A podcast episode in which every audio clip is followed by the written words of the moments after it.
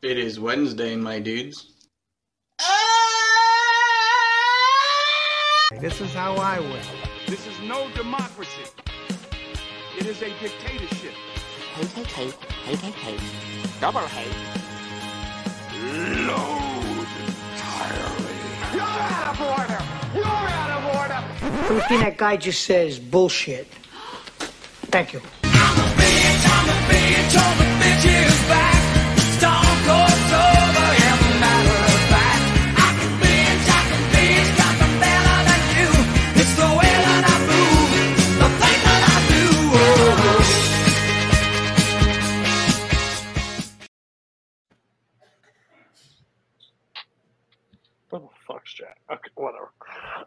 He's finally gone. Oh my god. he could have. He could have like. left I made Jack Pinchuk disappear. Um, I'm gonna honest with you guys. Uh, I'm ready for the series to be over. Um, that's Yeah, nothing. but- against- Me too. that's nothing for everybody else. Um, ten weeks is a lot. Um, ten weeks is a lot when one you work with somebody outside of this on other projects, and the other one is your producer for the show, and we have to go round each. We don't normally argue as much as we do when we're doing the show. That's. Uh, so we've been picking. I've been. I at least I have. I've been picking fights all over the last week. So um, ready to be done. Um, and then there's Barr and Jack. Um, so next week, just a heads up for everybody, we are doing a recap special. We will go through the personal 100. We will grant a winner. Special guest Kurt Kolakowski will return to the show. He has a lot of hot takes. Um, not even hot takes, correct takes, I would say. He messaged me yes last week and was very upset with me. He claims that I let somebody off the hook um, last week, and he that shouldn't have happened. But I I want to just to defend myself. There's been a person on this panel that has committed like mass homicide, and the other person possibly stole my car. It's really hard to yell at the person that stole my car when the other person's slaughtering people week after week. Okay, um, so that's why maybe I was a little light. Uh, he's picking. I sent him the top 100 of everybody's. He's picking like the most egregious and like I'm gonna let you just have it. So that's gonna be a lot of fun. Um, even though he put brought up Last Stand on um, uh, la- yesterday's logged it, Oh, holy shit, Jack. um, which is crazy. Um, following that, we're in normal YLS. Um, the first week we're doing sports moments. The week after, I believe we are doing bracket. So if you still have characters, send them in. I'm going to decide on those, and I still have some funny characters to bring. Um, uh, that's not. That's still up in the air. That's happening. This is happening. Uh, they have a panel pick. They'll do it when they want. Then we'll do a draft.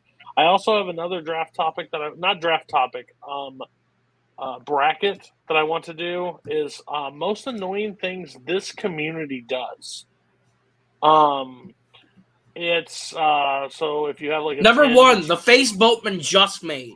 uh, 10, uh, 10 to 20 uh, of those things send them to me. I'm going to bracket them out. Uh, like number one one of the ones that i've always found the most frustrating this this community does is when they rate a movie i really like low but they don't put anything on it so i can't reply to it. It no makes me mad. While watching some movies on two times speed yeah. Um, other things like that um, but yeah, if you have them, come up with them, uh, talking them between questions. All those things are possibilities. Uh, Cole, how are you doing tonight? Are you going to win tonight? Uh, I'm not winning, um, but I'm definitely not last. You're I'm definitely also not ready. last. Definitely not last. I'm also ready for this to be done. Barr, You. third place, King. Uh, also, also in a new movie. That's Don't right. know if I can s- go watch it. It's Uh, out, the isn't it? Yeah, it's out right joke- now. The Creed jokes can stop. He is in another film. Um, You can actually like really see him in this one. so when I saw yep. the when I saw the picture, I said, "Oh man, that guy looks just like Andrew Barr." I didn't read anything, and I was like, "Oh wait, that is Andrew." Um, so that's really cool. Um, how are you going to do tonight? Are you going to win tonight? Is there a chance that you win the final episode? I think that there's a chance, but I know that I'm probably up against deep competition considering it's the top 10. Um, but I'm confident that I'm not going to come in last. That's fair. Bowman, um, you're a competitive kind of jack off, if we're going to be honest. Yeah. Um, you like to win. Um, when you lose, you're not very happy. Um, Sure. do you think you can win tonight? Can you close out the thing? Do you think you have a top ten to compete against all top tens? I th- I don't know about all top ten, but I think I've got a solid top ten. I think I got a solid, solid top ten. And be sure to watch uh, Andrew Barr and the Rebel Wilson Anne Hathaway classic, The Hustle. Yikes. Um, Don't first, Jack, I, Jack, I just want I Don't wanna, watch The Hustle. Jack, um, you ran last week like a chicken. Like you, like you ran. You Yeah, claim to be sick. You did something really weird. No one else got to see this, but we all got to see this. Yeah.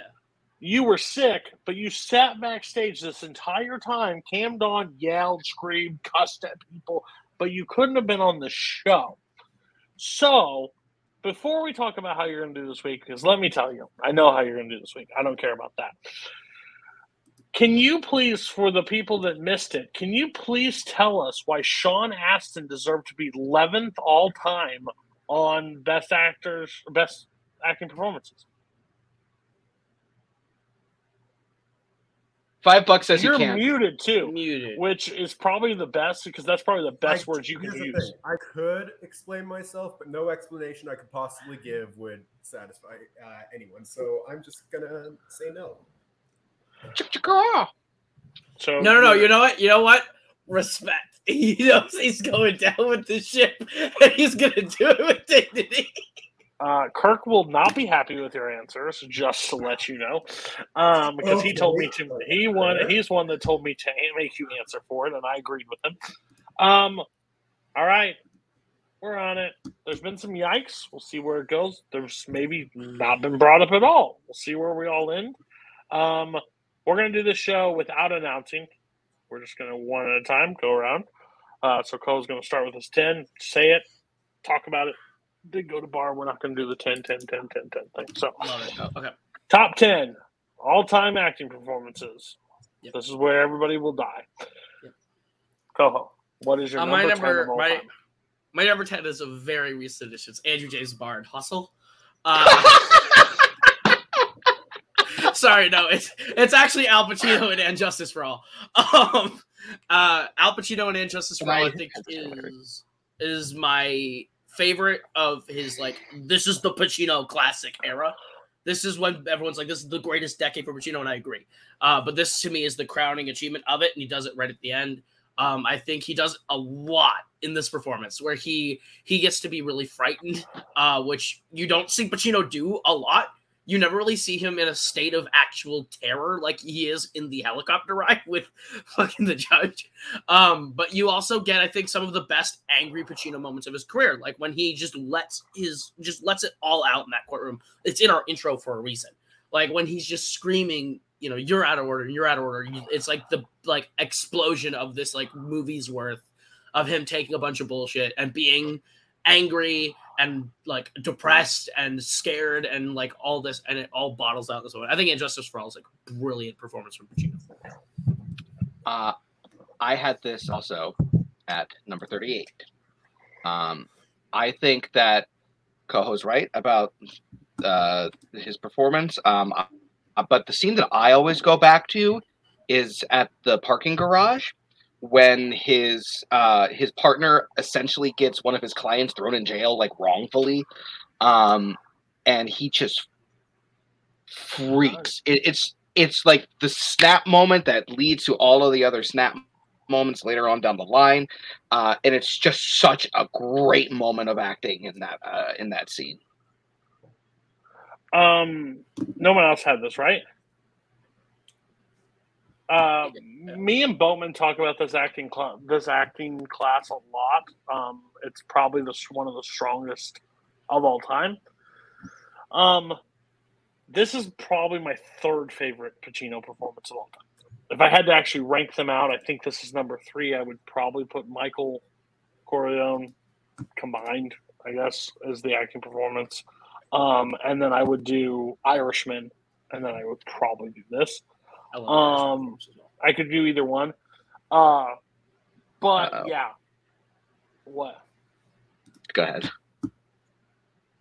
Oh, okay. Um, I, I'm with you. The parking garage scene is the scene that always will stands out because he gets a lot of class for the, you're out of order, you're out of order. This whole, this is that's fine and all, but when he trusts the other guy to help him out, basically, and then get correct me if I'm wrong, and I'm trying to ruin it, but the the client takes his life, life, right? Yeah, like yeah, yeah. He's and he like throws the briefcase and like this pissed like you see the actual like what are you because he's basically having to defend the guy that clearly is guilty of this and his p- person that he's trying to get off has no business being there but and they won't they won't see him through it because the judge is the reason he's in this situation the one he has to defend it's this crazy story which i absolutely love but his anger and his his rage that he shows and like even his calm stuff he is like oh what's the actor's name that comes over to his apartment um Lee Strasberg. huh Lee Strasberg. sure i guess the, the The guy, one that from the, God- the the guy from The Godfather Part Two.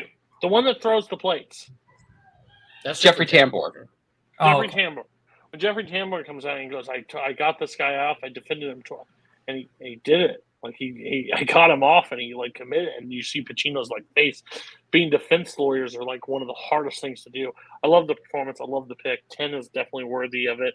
Two people did not have this pick. Interesting enough. Um, Jack, you didn't see this movie yet, have you? Okay, we'll move on from there. Boatman, little little surprise. We've talked about this year. You have a lot of classic flicks. Is this an oversight, or did you just not? I. I think it was honestly just the fact that I fair. I don't know.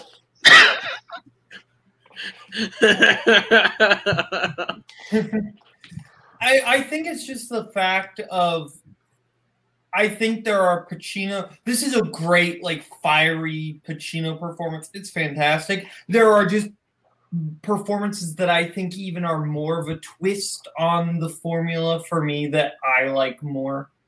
Um, and that that's more what it is. But this is a fantastic performance, an excellent nomination. He's 70s Pacino is just unmatched. Like I I think that honestly, like don't get me wrong, 70s De Niro or 70s Nicholson are both great, and I think they had better careers onward. But honestly, 70s Pacino might just be one of the great runs of all time. It's like just bangers performances. I don't know how I'll do it, but I want to do a topic where you pick like the of the decade and like you just uh, like that's your person from that decade. I think it'd be an interesting. You interesting. just do the you pick the decades and then you pick one person to represent the decade. I like, really a, like but but like in a draft format, that might Yeah. work as draft. Like, ooh, Mhm. I like that because you have to pick one from each era, but you pick the person. Mm-hmm. So you pick a classic. Ah, that's coming. That's coming. See That's now, you, now you now you see how we do it live, people. That's me sitting in the back talking to Coho, and Coho goes, "Let me see how this works logistically." I just throw things at the wall, see what happens. Um, okay, uh, Barr. My number 10 is the GOAT level actor himself, Paul Newman, in Cool Hand Luke. and I had this lower. Um, so Paul Newman in this movie is just effortless. Um, like even in the opening scene when he's like decapitating all of those parking meters, he's still really funny and he's got that like slide like charm to him. Um, but then you get the scenes like when he finds out that he's not allowed to go to his mother's funeral, and it's just heartbreaking.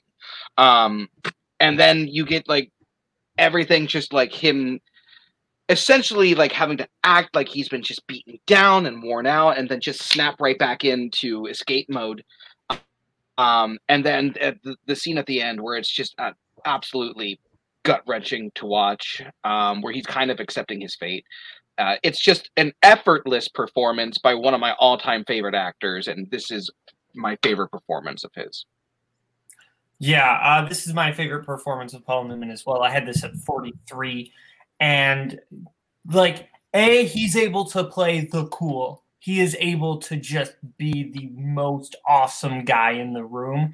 And that's so great. And it's just fun to see that aspect of Newman.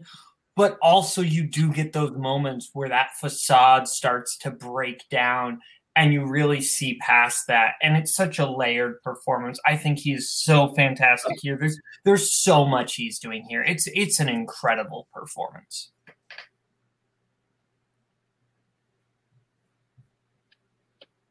I'll talk a little more till Cody gets back. Uh, oh, My dog had to go outside. Yeah. I didn't want to shit in my house. Okay. Um. Uh, what were we talking about? No, Cool Hand Luke. Uh, cool hand Luke. Yeah. Um. This is one that got recommended to me by I think. I think it was Kirk. oh, fair. But you are the Newman guy, so it would have made sense. I think. I think it was him. Um. Yeah. I was just about to bring that up. Kirk just put it there. Um. The plastic Jesus is devastated. That part. This whole movie is something that I just I didn't know what to get what I was getting into. Um, he's got such a layered performance. He is one of those actors that I think is just acting was easy for him. the more you watch, like he was able to play so many layers, and in this movie he does. Um, I've said it before. I'll say it again. I don't like eggs in general. Um, this movie definitely didn't help with that case either. Um, but yeah, I think the ending um, when he like has to like you know his fate's basically sealed at that point. It's just it's a very complex performance. I love the performance. I think this is probably my favorite Newman performance, probably that I've seen. There's probably some that I haven't seen, but yeah, um, yeah, absolutely. Have either one of you guys seen this movie? I have not. It will help you if you haven't and not put it on your list. So, um, I'm sure this No, would have made my list had I seen. This is a good Yeah, when did- movie. Oh, yeah. Um, oh, and by the way, I've I walk in, take my dog outside. Uh, we're gonna move directors to a later time. Uh, character uh, actors from the decades uh, will be moved in that spot. We're gonna do that earlier than rather than later. I I think the idea is so much fun. So can't wait. Um, I need five people. Tell me if you want to be on. Okay. Um. Um. Uh. Okay, Bo. What's your ten? My 10 is Robert De Niro in Raging Bull. And I had this earlier. Yeah. Talk about one of the ultimate like transformational performances of where a character starts and where a character ends up. Like it's it's just a phenomenal transformation. The way he, you get like the start of just this fiery Jake LaMotta and how that facade just slowly kind of melts into the shell of his former self. I think is so fascinating. The physical transformation on both ends is obviously just impressive, but beyond that, he's doing so much. Like the scene where he's uh, talking to Joe Pesci and asking if he slept with his wife is just one of the most like brilliant, fiery scenes ever. But then you you get like again like when he's about to you know int- you go out on stage and that's like just so pathetic in a way. It's it's such a great performance. Uh, De Niro is phenomenal here. Yeah, um, no, he's absolutely phenomenal. Um, uh, the scene that I always go to is the scene where he's in the jail cell, and it's just the, the complete collapse uh, of that moment where like everything that he's worked for, but it, it just comes crashing down. Um, and also the scene that I also really, really connect to is when he's doing the on the waterfront scene in front of the mirror, because you can see like the kind of person that he wishes he would he could be, and it's really kind of heartbreaking in that moment. Um, but yeah, fantastic performance. Um, yeah, Raging Bull. Um, uh, the only reason I think the only reason I first watched it was because of a debate. I didn't see it before. I wasn't like I was big in like 2010 Scorsese, like 2000 Scorsese, but I didn't really watch it. Um, and I've been people have told me hit or miss on the movie, but I think what everybody takes away is absolutely the performance from. Um, because I mean, Jake LaMotta, he's not like a character like you really enjoy watching, like as a as a person. Like he has his definite fault, faults, and you're just not. But the range where he starts to where he finishes is probably one of the greatest arcs in movie history. Like, and that's on the back of De Niro at that point, where he's able to achieve this guy that thinks he's like on top of the world to hit complete rock bottom. Like at the end, like correct me, it's been a little bit since I've seen the movie, but when he's like doing this, like he's on the stage and he's like doing the play, and like he just is a shell of who he was at that point. Like he's he's fat, he's overweight, like he's just mad, like he's just this character, and he's just like still living in his glory days. The best thing I always describe Jake LaMotta is basically that that high school quarterback that you meet at a bar in 20 years and says, "Oh man, remember state."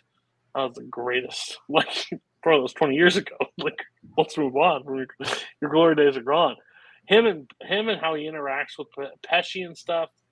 He's just one of the greatest performances of all time. This movie kind of got robbed too for all the time, like back then too. So like, yeah, great, um, great, great choice. Two people did not have it. Have you seen it? Yes. You have. No. Oh, you haven't seen it. Coho, have you seen it? Uh, I've seen Raging Bull. Um, I do like this performance. Um, it didn't make my top 100 because I saw it like two weeks before I submitted the list, and I didn't have a fully formed opinion on it with like in context of my full list. To be fair, maybe it was like a week, but still. Have you ever? Have you? Just question: Have you ever read any of your reviews after you posted them on Letterboxd? Uh, you know, only when they have more than five likes. Uh, because I want to know what people thought was good. Because my thing is, you you form opinions very fast on some of these This is true. movies, but just Raging Bull just couldn't. You couldn't form an opinion that fast. Not on, not uh, not an opinion. It's it's find a placement on this list with other performances that I had already grown super attached. Troy Kotsur. What? Yeah, I, I've seen that performance four times now. I'm like very attached to Kotsur. Your Honor, may I ask the witness a question? Absolutely. Boatman, I would I would love you to actively eat a penis and don't talk to me. Uh, you can ask me the question, and I will for I will pass it to him. Would the performance, in fact, make the top 100 now? uh, potentially, I haven't thought about it. Maybe, probably. Your Honor, isn't this the you- person who will rate movies halfway through the movie? Uh, this Uh, is Your Honor, is him at the this is this Andrew James Barr who was rejected from the Creed three set early because they didn't know that he was in the last movie? Irrelevant. That movie hasn't started Oh, I filming think yet. Bowman knows something that I It don't is know about this, so I'm just going to leave it alone at that. I'll just let it. Hey, sit. Boatman, do you remember when you talked about you know so many of these performances earlier? How do you feel specifically uh, about Sam Rockwell and Three Billboards again? Do you think it's better than The Green Mile? I believe is what you said about Three Billboards. Um, I believe you think Sam Rockwell is better than Michael Clarke Duncan uh, by. I have never said spots. that. Uh, your Hold list on. reflects that actually. Hold on. I want to read a review live on call. A well made movie about a real piece of shit. He's I shit. get why De Niro won for this. Mhm. I think Pesci is better. I do. I think Pesci's Shocked. great in that. Shocked didn't. Well, win Pesci too. didn't make your 100 either. Right, but Pesci was in like the 100 to 110 range. Never gonna win. Your Honor, we rest our case. Your our case. Who is this we? You sat there and made an irrelevant point. You're about as relevant as a lawyer as Amber Heard's. well, thanks for bringing that up. All I'm gonna say is you shit the bed. Uh, no pun, maybe pun intended. Uh, Jack, your ten. Okay, my 10 is Vanessa Kirby in Pieces of a Woman. You're fucking weird. You're a Yeah, fucking Have you met me? Whenever I think I got shot, Jack jumps to take the bullet. You're welcome.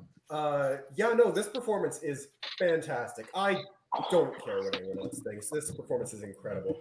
The uh, that opening scene alone is fantastic with uh, with the the birth, the whole long take. Uh, her performance in that scene is fantastic, but it's it's the little moments afterwards that she really shines in when she uh, when, when she's at uh, when she's at the store or when she goes to uh, the doc uh, the doctor to see why uh, to see if they have any answers for what why baby uh, passed away. And for those that don't know, this movie's about a mother who loses her baby like moments after it's born, and uh, her performance in this film is incredibly powerful. Uh, I love it so much. But the uh, the the other scene that really sticks out to me is uh, when she confronts uh, her mother, played by Ellen Burstyn, who's also fantastic.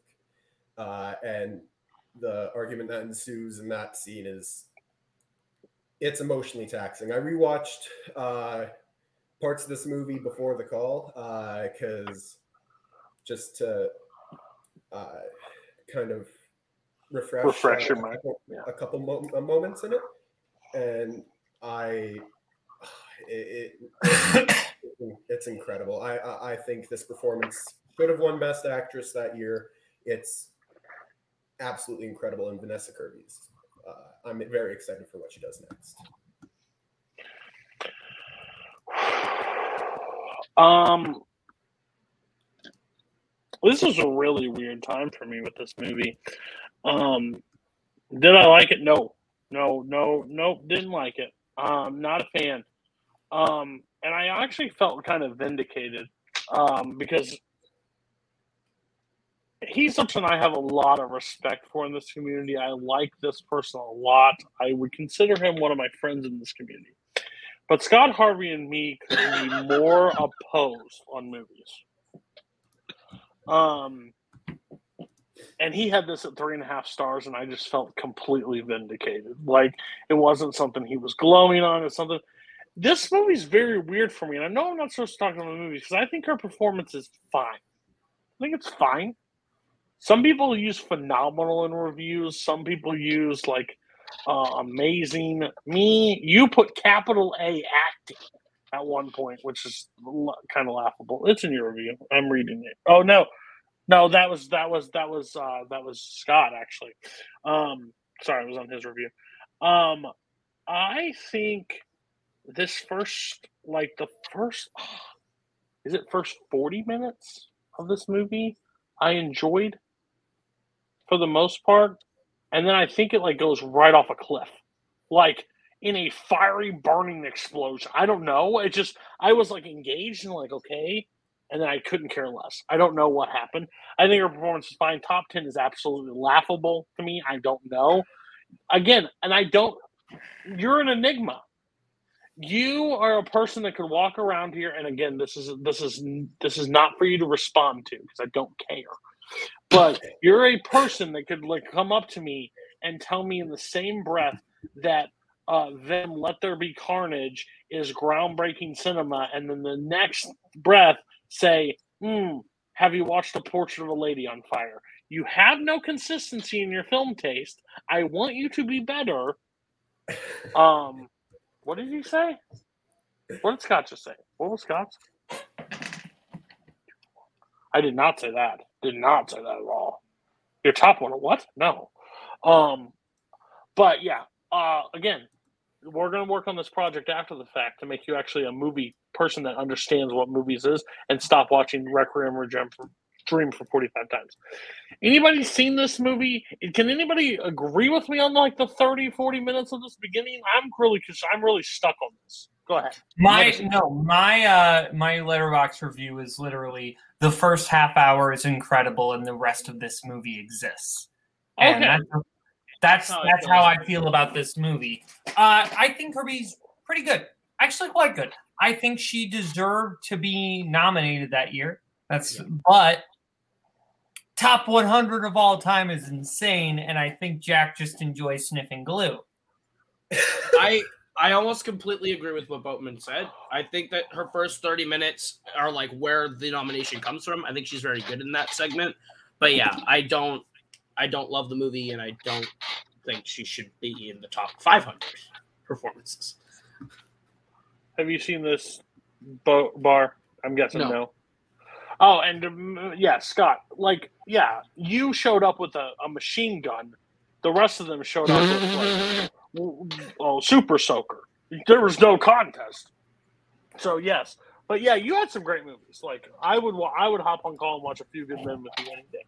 Um, That actually Jack, sounds like that sounds like a great time. Not gonna lie. Jack, I don't think I would watch movies with you ever again. Um, uh, uh, okay, number nine. Um, my number nine, I believe this is where it ends now, is Jake Gyllenhaal in Nightcrawler. I had that earlier. Twenty. I had that earlier. Okay, so um, I had it, but I'll double check. Oh, I did. Uh, I had that at 74. this is a movie that um I sort of I I'm always left really blown away when I watch it and then like it, I like come back to it and I'll like rediscover how much I like it all over again because I I have to give it a lot of time between watches because the movie's so unsettling. Uh, but I think Gyllenhaal, his performance is the thing that never leaves me when I talk about this movie when I think about this movie and it only gets better every time you watch it. Um, I think that he is just such a deeply unsettled character and the way he plays that is super great and i mean like people can be like oh yeah the, he's a very creepy character but is that i think there's so much more to it i think the way that he talks to people when he's trying to be likable and charming and like the way that even that you're like you kind of like when you first meet him you're like i think i want you to succeed and the more you learn about him the more you're like oh fuck no i want to get as far away from you as possible um it's he's almost like a horror movie villain uh, the more you watch this movie, and I think that's just terrific. Um, I think he, I think Gyllenhaal is brilliant and should have been nominated and won in 2014. Agreed. I had this at 66. I had this in my twenties. I had this at 74. Um, yeah, uh, this performance is fantastic. Uh, the Jake Gyllenhaal just has like uh, feels like the character of Lou Bloom uh, feels like uh, someone who. Look.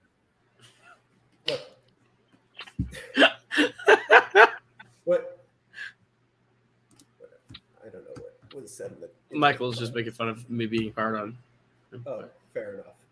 Uh, Ignore the yeah, no, this, this this performance is fantastic. Every every scene is uh, you you can't look away from him. The the the mirror scene is fantastic, but it's the uh, moment where he uh, breaks into the house after there's been like well, crime committed there, murder committed there, uh, and that scene is fantastic. But it's uh, it's like this quiet uh, rage that he uh, he has un- underneath, and it's horrifying. He's absolutely a horror movie villain in like a, a crime movie. It's it's a fantastic performance, and easily should have won Best Actor that year.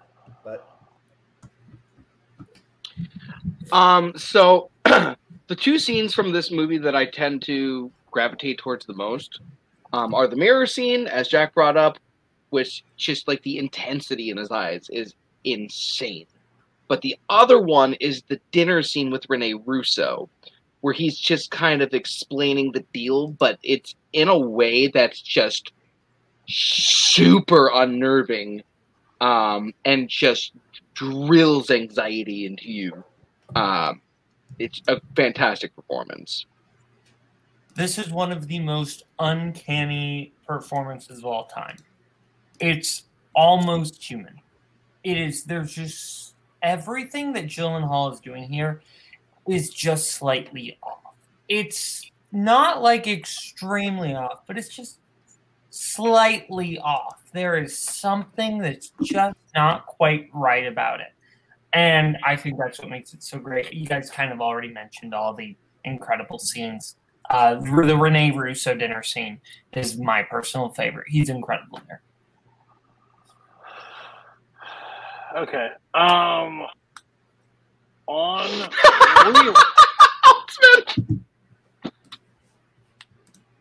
um. Okay. On rewatch, it kind of went down for me. Um. I don't think this performance is. This movie carries a lot of snub like around it. Like that's what ended up happening. So like I after watching, I'm like, oh my god, yeah, it's actually really good. I didn't love it. I didn't absolutely love it. I wanted to. There are parts I like. There's just the mirror scene, the dinner scene. Like those are great performances. Overall, I just don't. And again, it's the character sucks. Like let's be real. Uh, I'll just clear this air. It's his best X Men. Uh, this is not the best X Men. Like Beast is. Uh, I'll stand by that. Um, anyways, um, uh, but yeah, uh, I didn't love the performance. I don't. I would not consider it top ten. I probably wouldn't even consider it top fifty.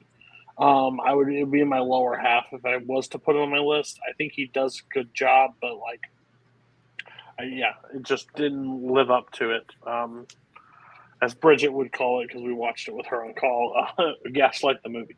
Um, that's basically what it is. It's, it's good, but it just doesn't. It's maybe a little too overhyped. Um, uh, eh, everybody talked because everybody had it, so we know this is making the top 100 at this point. Um, all right, what's uh, Barr's nine? Yep. My number nine is Jack Nicholson in One Flew Over the Cuckoo's Nest. That is a yikes. All right. My number nine is Karl Malden in On the Waterfront. I this is one of my favorite supporting performances of all time. I think that Karl Malden is like the to me like the definition of a supporting performance. He never really steals anything away except for one scene, and it's one of my favorite scenes of all time.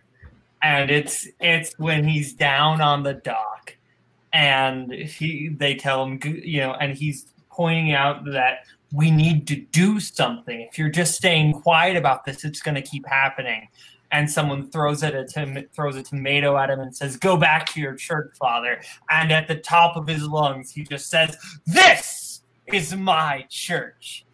And the whole speech he gives there is just a phenomenal scene. And throughout the whole movie, just the the way how in like the opening scenes or first few minutes he really realizes that he needs to stand up and do something and that by keeping quiet he's the reason why this has started happening.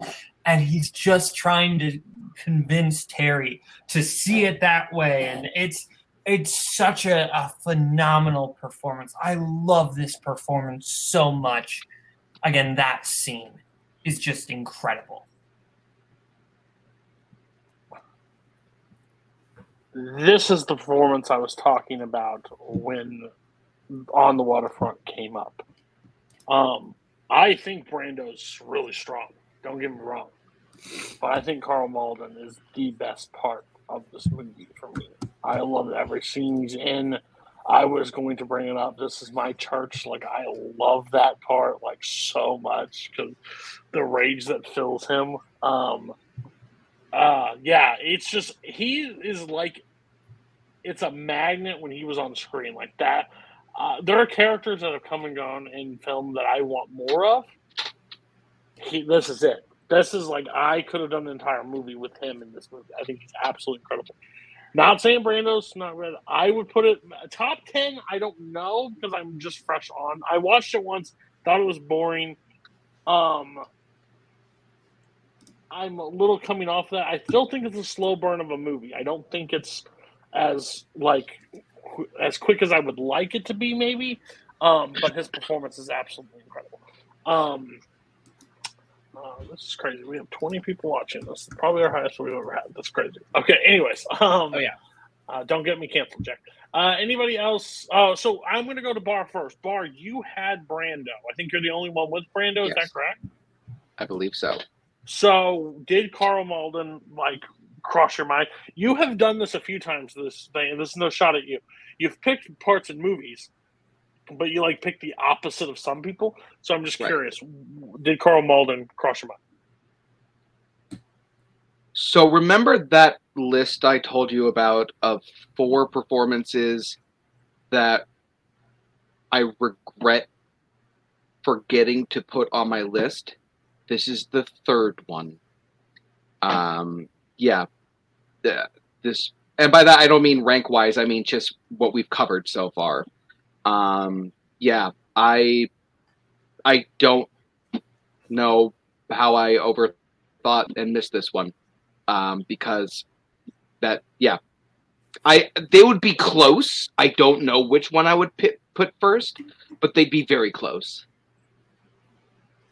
If you don't think God's on the waterfront, oh, great. Okay, um, Jack, have you seen on the waterfront? Yes, I have. fantastic movie. Karl, Mal- Karl Malden, probably my favorite performance in it. Uh, though Brando and Cobb are both great in it. Uh, it's yeah, no, great pick. Great Sean pick. Sean has. Uh, yeah, I I like Carl Malden a lot in this. I don't really love On the Waterfront as a movie. Um, I it didn't grab me. Um, I think there's a lot of great performances. I think he's the best one in it. Um, I think that's a great scene. Um, I, I I'm sure he was probably on my long list of 300 that I considered, but like he just he didn't make my 100. Great performance though. Like I think he's very good in it. Okay. I don't want to tip my hat up who's doing really well, but we'll find out later. Um, uh, Jack. So people uh, on this panel just a moment ago were talking about the best X Men. But uh, Oh God. fuck! Oh here. God! Oh, Jack! Say it. yeah, it's Hugh Jackman and Logan. What? Uh, this was a fantastic performance. Uh, every like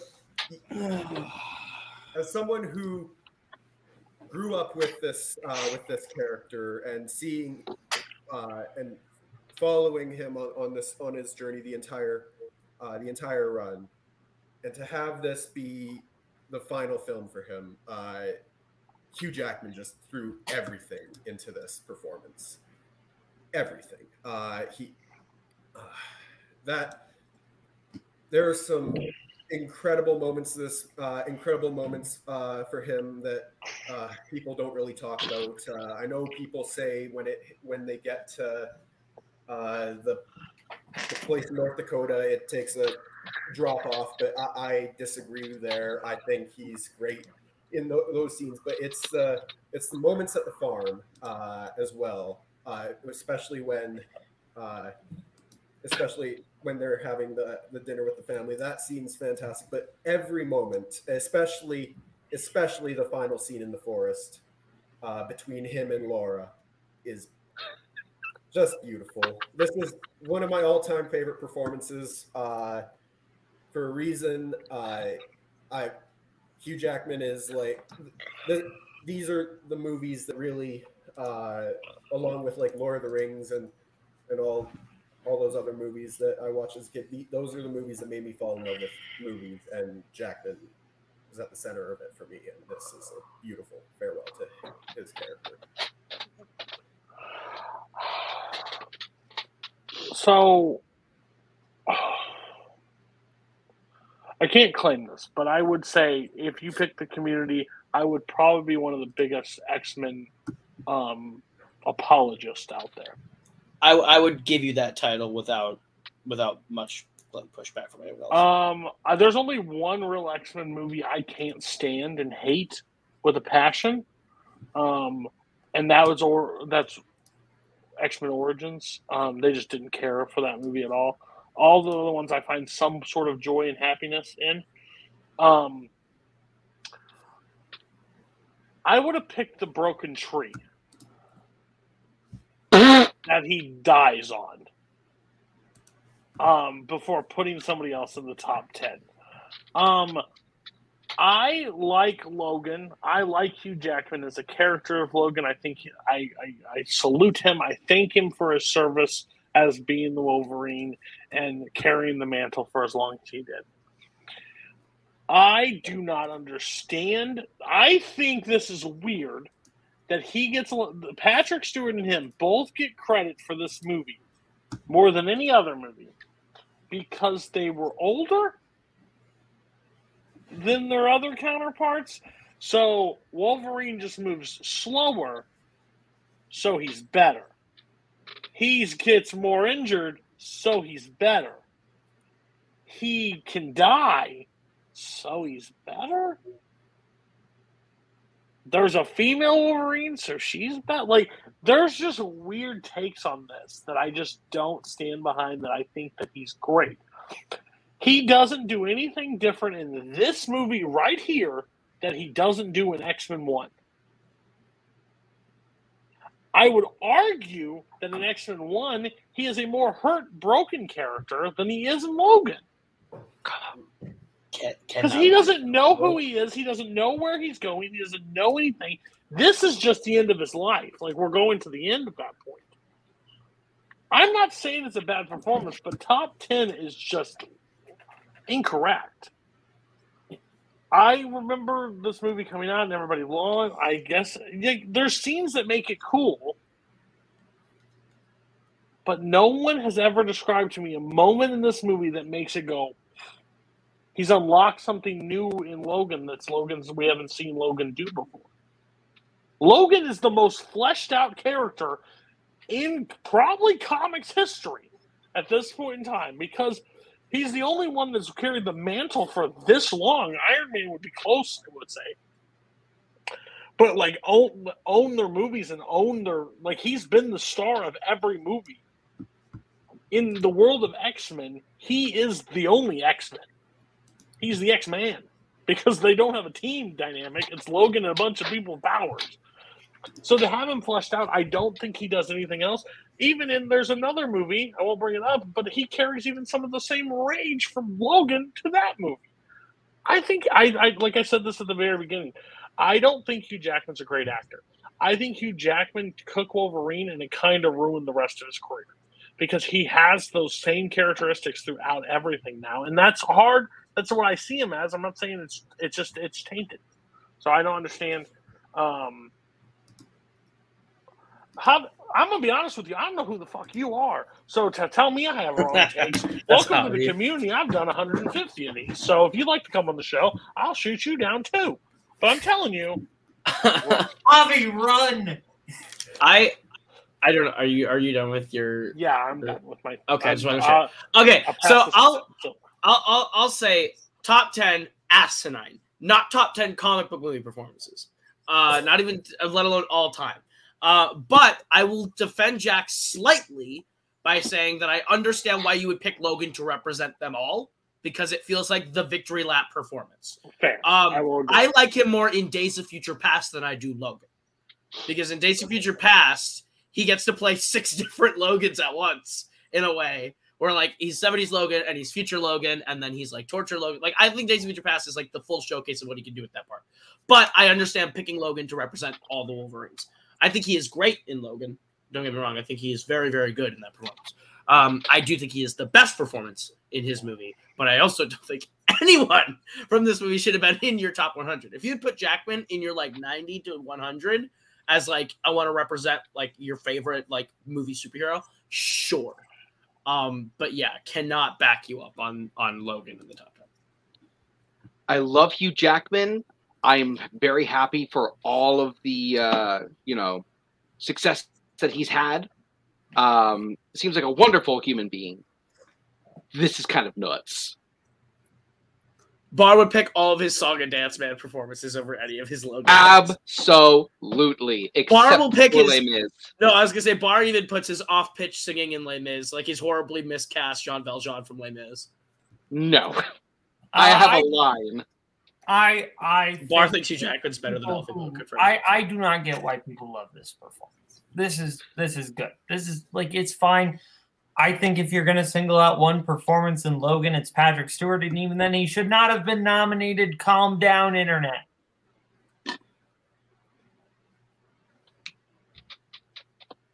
Sorry, you put All right, cool. boring ass Daniel Day Lewis from Phantom Thread on your five.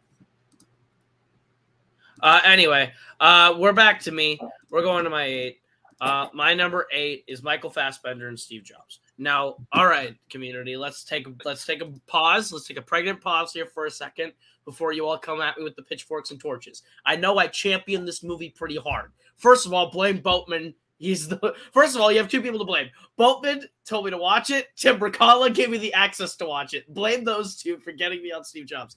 Anyway, um, I think Michael Fassbender's performance in Steve Jobs is my favorite performance in a Sorkin movie. Uh, and I think that is like an unorthodox, crazy take to say for most. But I go back to Steve Jobs, and Fassbender is the square focus in a way that not many other Sorkin movies have, like a square focused. This is the only character that we're putting a bunch of like shoveling of depth into. Um, and I love it. I think Fassbender has so many layers to what he's doing. The way he talks to like Wozniak uh, is different from the way he talks to everyone else, to the way he talks to Joanna, to his uh, to when he talks to uh, Jeff Daniels, uh, Sculley. Uh, when he, I think like the way he talks to Sculley with a lot of hurt and pain in his voice in Act Two versus in Act One where he talks to him like it's his dad. Like I think there's a lot of like great subtle changes he makes to his performance through each phase of his life. Where like in the first one, he is just so intense and angry and like chip on his shoulder, something to prove. Um, and that comes out in the way he talks to Stuhlbarg, where he has the where he's like, "You have exactly like 18 seconds to make it say hello, or it's your job." Um, and the way where he's like, uh, "Does anyone have a white shirt my size? Go to the lobby. I will give them a free computer." Uh, and stuff like that. Whereas, like in Act Two, where he's a lot more bitter and hurt and resentful of the fame he's had, uh, the way he talk, how he takes it out on Jeff Daniels when he talks to Steve Wozniak at that one, and he's just like, I and he's like, I played the orchestra. Uh, you sit right there. You're the best in your row, uh, and it just leads to the, you know how condescending that is. Uh, and their giant or like fight in the orchestra pit, I think, is a brilliant back and forth, mostly on Fassbender's performance. Down to the third and final act, where he is a remorseful old man, um, and has sort of adjusted in age to sort of coming full circle. I think Fassbender plays three distinct versions of jobs, but they all feel like the same person, and all of them feel super special as three different places in his life. Um, and I love each and every one of his interpretations. Uh, the way he interacts with his daughter in all three also is a very that's my favorite piece of acting he does is the way he interacts with each of, of the versions of his daughter. Um, and it's it's great, especially at the end where he's like, "Of course, I named the Lisa after you." The thing I told you in the first act, it's, it's not even a real thing. Um, I just made it up, and like she's like, "Why would you do that?" And he's like, "I don't, I don't know. I just and like I think that's just like great. I think that's phenomenal. Um, and also Sculley, that's not true. Uh, you know that's not true. Uh, Holy shit, chat! You killed him. who? Wait, who, what? What are you mad at? Who's who killed me? For what now? Start with no. Start with no, not you. Start with Redshaw, and then go to Patrick. Oh Jesus! Okay, Patrick. wow, relax. Uh, wow, relax. Yikes. Uh, that's, I- I'm not just that one. Um, Or where did you have this? you guys have 99. This right? Okay, you Uh, I had this Go at ahead. 68. Jack, did you have this? No? Okay. Jack does not have this one. No. Uh, This is 68. Uh, I, I love the scenes with the daughter. My personal favorite stuff is all the Wozniak stuff. I I love the I play the orchestra scene. The I play the orchestra, their back and forth here is just perfect. The way like that Jobs justifies his own existence is fantastic. And I just I love the three modes that we see of Jobs because it is mm-hmm. three different. It's still there's obviously a through line, but really you are seeing this character at three different points, and those three points are are so fascinating the way they change. You know, one he's he's more bold and brash, and the other one he's kind of on his back feet, and then and the last one he's more you know willing to concede and a little bit you know more humble though not entirely and i think those three modes are are fantastic so love love this performance Espe- sorry, especially the part where he talks to his daughter in the second act, and she's like let- talking the same thing over and over. He's like, "Why do you keep repeating yourself?" And like the how that comes back in the third act, I think that he just plays that part so well. Anyway, anyway, part. Um, so this was my 99. Um, it's a great performance. Uh, he's able to capture Jobs's like speech and inflection um, without doing like an actual impersonation, which is a smart move on his behalf. Um, yeah, it's just a really strong performance. You missed the part, Cody, where I said if you want to blame anyone for me finding this movie, you have to blame Boatman for uh, telling me about it and Tim Bercala for giving me access to watch it. Yeah, I mean, I I wish I I wish I could find or understand why this movie is ranked so high for so many people. Um, I don't understand it for personally. Um, his performance is good, but I think Fassbender's just good in most things. If I'm going to be honest with you, I don't think he's a bad. I think he's a really great actor.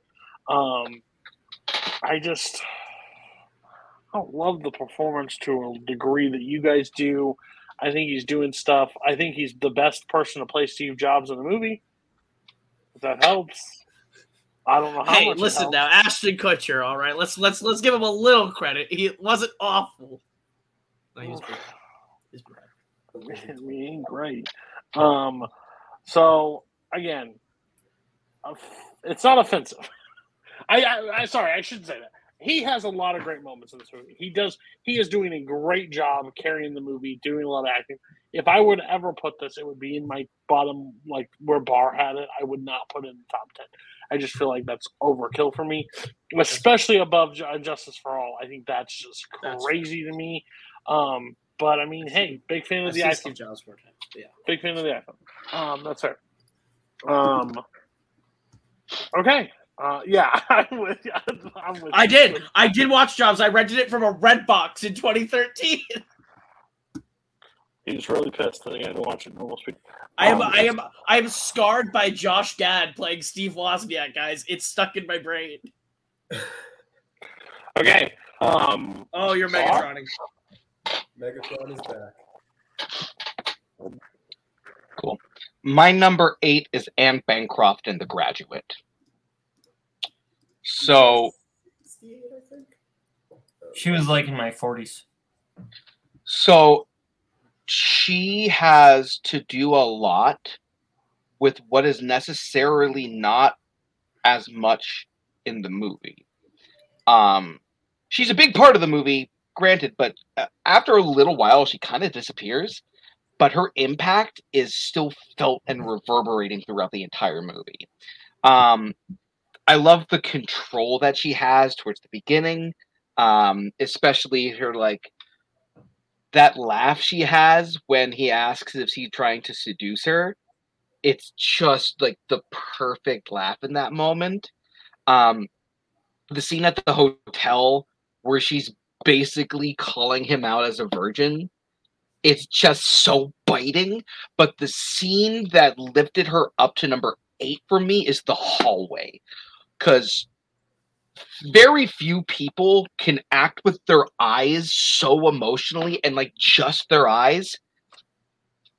Her in that hallway scene, her eyes tell you literally everything in that moment about her as a character, about her in that moment, about like just everything she's going through. It is utterly like breathtaking to watch this performance. My 49. What do you have it at, Boat? I had this at 55, so you go ahead. Okay.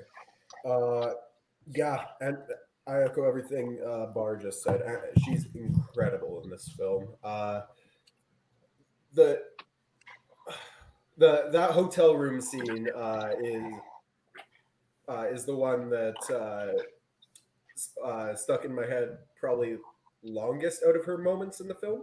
Uh, great, great moment uh, for great performance, and yeah, absolutely incredible. Yeah, this was my 55. Fantastic performance. They kind of said everything. It's it's it's a phenomenal performance. The way she like uses she she kind of alludes to a lot of the the similar trauma from the past and that the way that kind of comes up within that performance is fantastic. um, mid movie, Spence. Um, you have Fantasia at five stars, so you want to talk about what mid is? You need to realize what you're talking about. Um, uh, great. Uh, this is my top 100. I think Anne Bancroft is absolutely gives an insane performance throughout. I think she is like, charming, but terrifying at the same time. I've talked about the hallway scene of how much I love the hallway scene and how much I think that's just one of the greatest like scenes in film history. Her performance is definitely one of the best the best standout from this movie. I would probably put in the 50 range for me of her performance, but I can't fault you. I think Anne Bancroft is absolutely incredible. So yeah. Uh Bo, I think it's your turn. Yeah, uh, my number eight is Heath Ledger in The Dark Knight. Yeah, That's a young. By the way, Anne Bancroft was close to making my list. Uh, she's great. Anyway, uh, Jack, you're eight. Oh yeah. Oh God. Oh boy.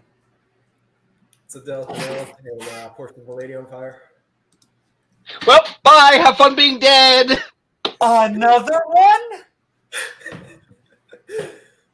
What a okay. I'm sorry, but this performance is fantastic. Talk about Mid. Sorry. I had something in my throat. Go ahead. You're gonna you're gonna let me speak, or did, should I just throw over to Cody? To Uh, let him kill go me? ahead. I, I was just clearing my throat. Go Honestly, ahead. If you throw it over, that that'd be great. That would save us time if we're being honest. Yeah, if we're being honest. And Jack, go because Cody's not here. Okay.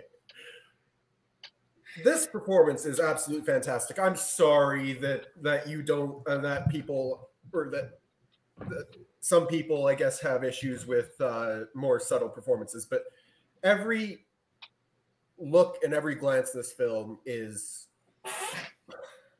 just perfect. Uh, every every moment between Heloise and Marianne is beautiful, and you want so much uh, for for for them, but you know that their uh, their time together can't last, and it's every moment uh, with them. It's a beautiful, fleeting moment, and it's I I love this movie so much. I almost watched it again uh, in preparation for this week, but I watched it a few weeks ago uh, already, so uh, I chose not to. Uh, and I watched Booksmart last night, which is a new watch, Cody. So I did it. I, I didn't rewatch something last night. It was a new watch. So uh, you can. You hadn't seen that. Booksmart? Yeah, I know. I was like the only Kingsman that hadn't seen it. Anyway, uh, yeah, absolutely beautiful performance. That final scene is one of my favorites. Uh, I'll Cam, thank you for recommending this movie to me. Uh, didn't you didn't think I'd like it, but Oh my it's- gosh, it's, French. it's in my top ten. It's uh, it, it- fantastic film, and Adèle Haenel is at the center of it, and one of my favorite performances of all time.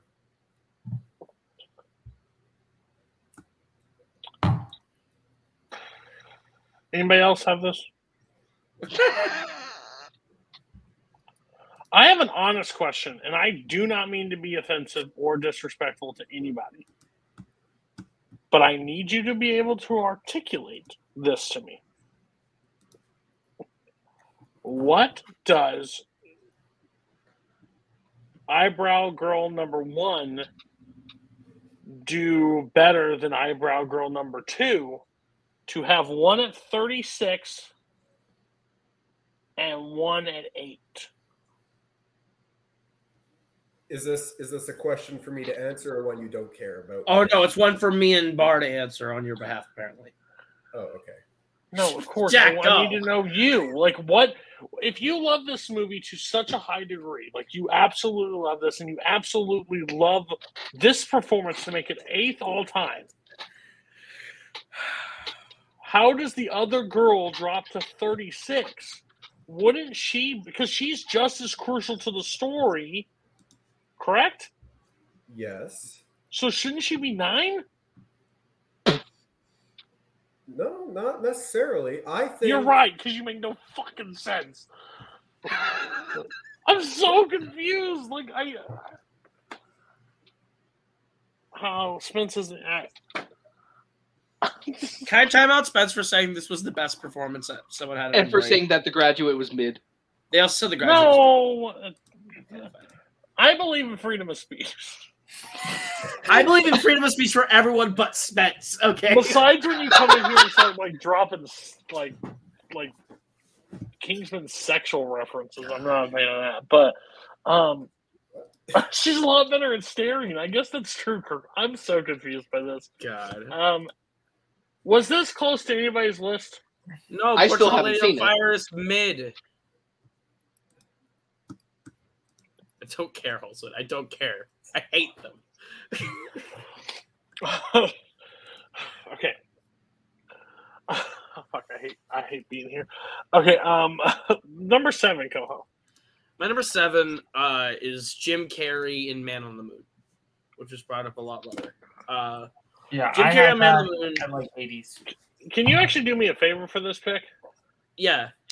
Can you mean- talk like Kaufman for the duration of explaining why you like the movie? Do you actually want me to do it? Because I don't think you want me to do it. I don't, but I got. Exactly.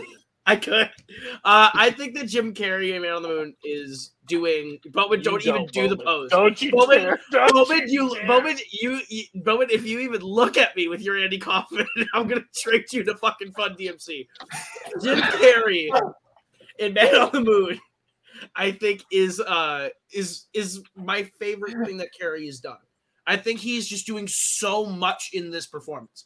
I think the way that he embodies who Andy Kaufman was as a person by basically just being him, but then also nailing all of his comedic bits to a T, play being able to bring Tony Clifton back as a like person as well as anyone else has ever been to the point where like they credit him as Tony Clifton is playing Tony Clifton. Like I think he like is brilliant at doing all of it. I think he interacts with everyone so well. I just think Jim Carrey is so funny and so emotional. Um, when he brings everyone together and reveals he has cancer, I think that just like hits. When he's on the table getting his um getting his like last chance treatment to maybe like heal the cancer and he sees that it's just like a sham and he just starts laughing. I think it's such a brutal moment. Uh, I love Jim Carrey in this movie a lot. This will be the thing that kills me, but I'll take it. Uh, yeah, I had this at uh, 76. Uh, yeah, I won't do the do the impression, but like I I think that if you watch clips of Andy Kaufman, it's it's one to one. In my opinion, it's it's one to one. Like this is Andy Kaufman. He is he is exactly Andy Kaufman. You might not like watching Andy Kaufman in the same way that you don't really enjoy watching Truman Capote, but I think it's kind of the same thing of it's you might not like the person, but it is a one to one of that is the person. And I, I think Carrey is so good here. The way he does the different bits, like I, I really think he just transforms into this role. Uh, uh, so I, I I can't wait to lose half the chat here, and I don't really care. Uh, I'm sorry when you said best uh, Carrey performance and you didn't start with uh, how the Grinch stole Christmas. I have to disagree with you. Um, that's He's the great best performance. He is great in that. He is fantastic. uh, Christmas masterpiece. Y'all can hate it all you want, but you hate joy and happiness. Um, uh, I'm not Kirk. I don't like this movie. That's fair. It's a very anti Cody movie. but I would be wrong to admit that his performance is outstanding. His performance is. Would I consider it being if I had to put it like if I had to build a list and put it in this wouldn't be my list. But these are one of those picks that get on your list that I have a hard time having an argument against it. So is it seven all time? Some would say. And I could see why. So you don't get any heart for me. I don't like the movie. I think the movie is arguably not fun because I don't like the character. That's valid. I wish Jerry Lawler would have, you know, punched him a little harder. Um, but uh, overall, uh, yeah, good, uh, good, uh, great choice from the criteria of acting performances because now how he got into the role and how he, tr- you know, that's Oh, that that's, documentary is a totally different story. That's a conversation for another thing. Uh, He went but, yeah. full Jared Leto. He Yes, went he did. full Jared Leto. Yes, he did. Uh, so yeah, uh, great job, great performance. I can't argue top ten worthy. Um, even though it's not my kind of movie. Everybody else, how close was this to making your list, or did you not consider it? Very close. I thought about it, but I prefer his uh, performance in uh, Eternal Sunshine of the Spotless Mind. Thank you, Vitamin. That is valid. I get that. One less Lord of the Rings, and you could have had this, uh, uh, Jack. One less, just one. Just one less, but we're gonna.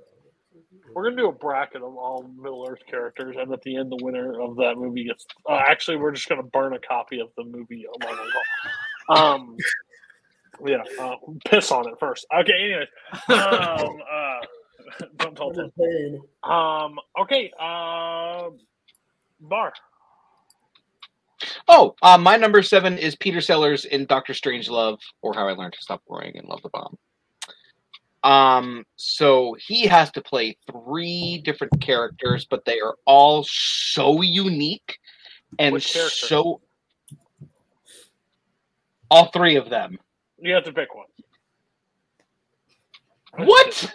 Okay. He's, he's Okay. being Kirk. He's being Kirk in the chair right now. Okay. Um yeah, but all of these characters are so unique in their own way and they're just completely different from each other while still being incredibly funny.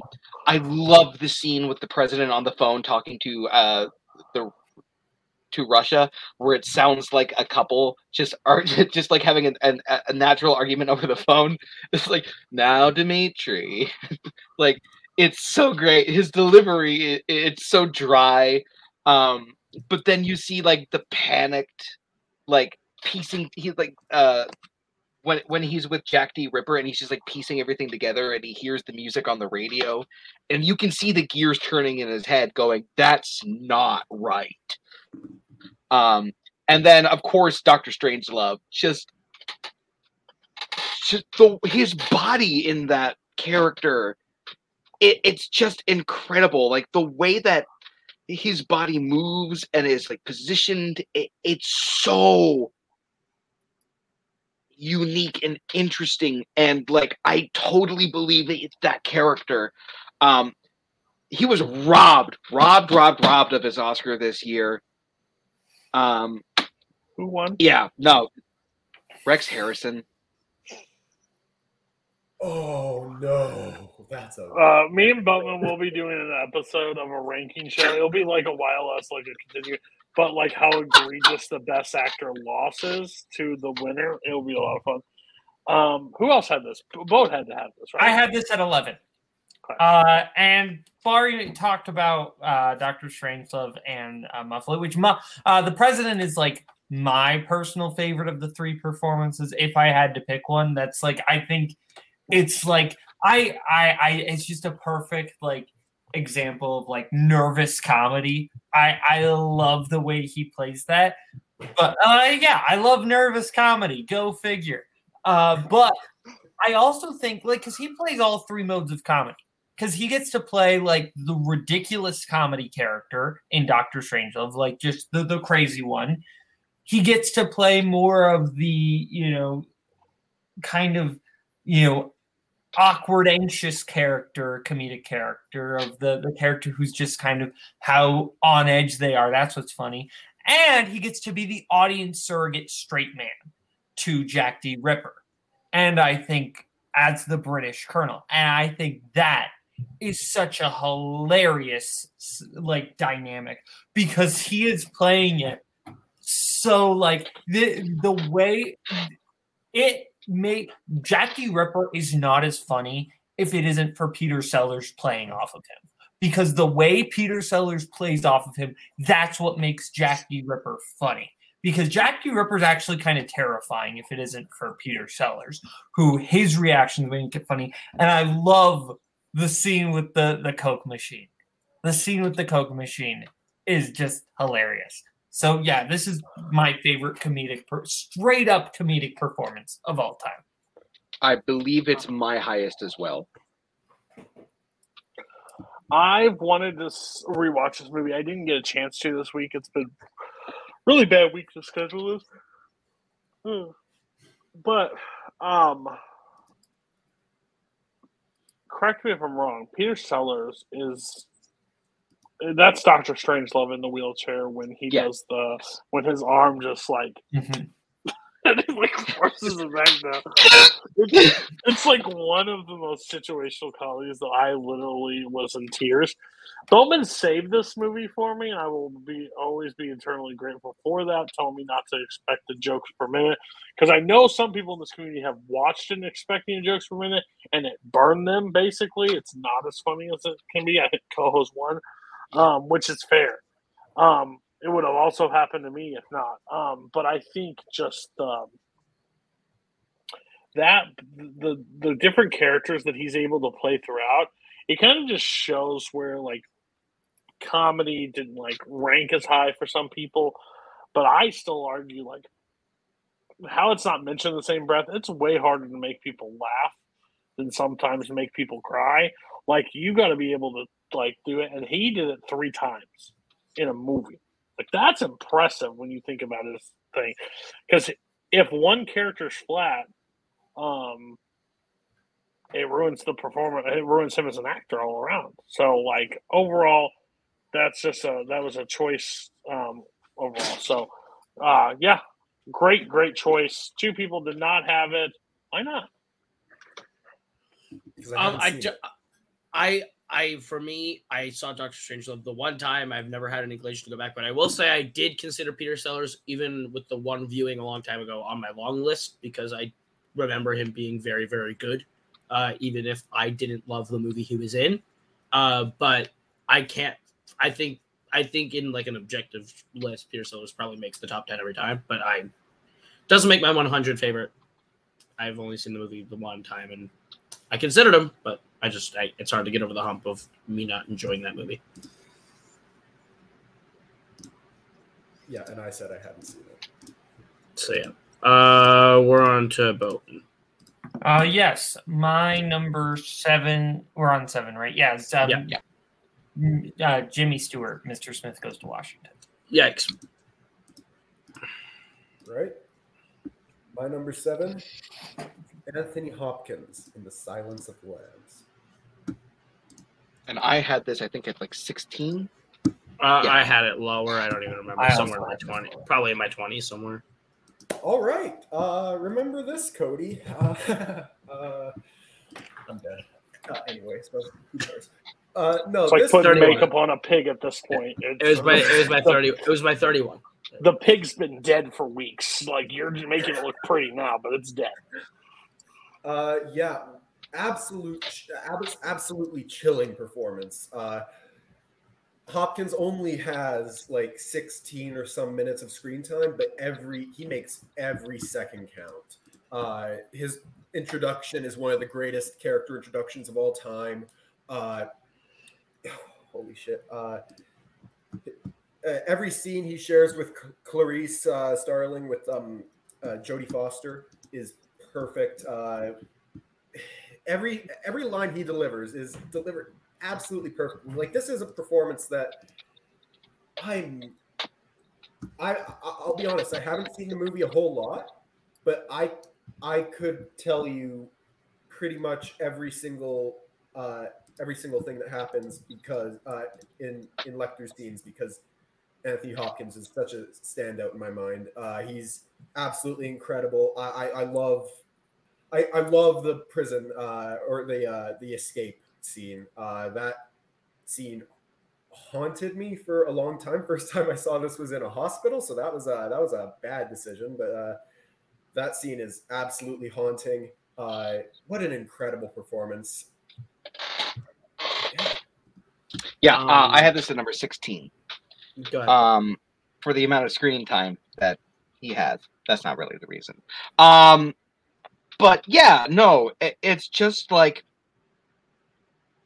I the work that he put into this character is just so good. Um, like one thing that uh, I remember him saying is that when he was researching serial killers, they have a tendency to not blink that often, and that move alone just makes his performance even creepier. Um, and I think the other thing that I love is that while he's definitely this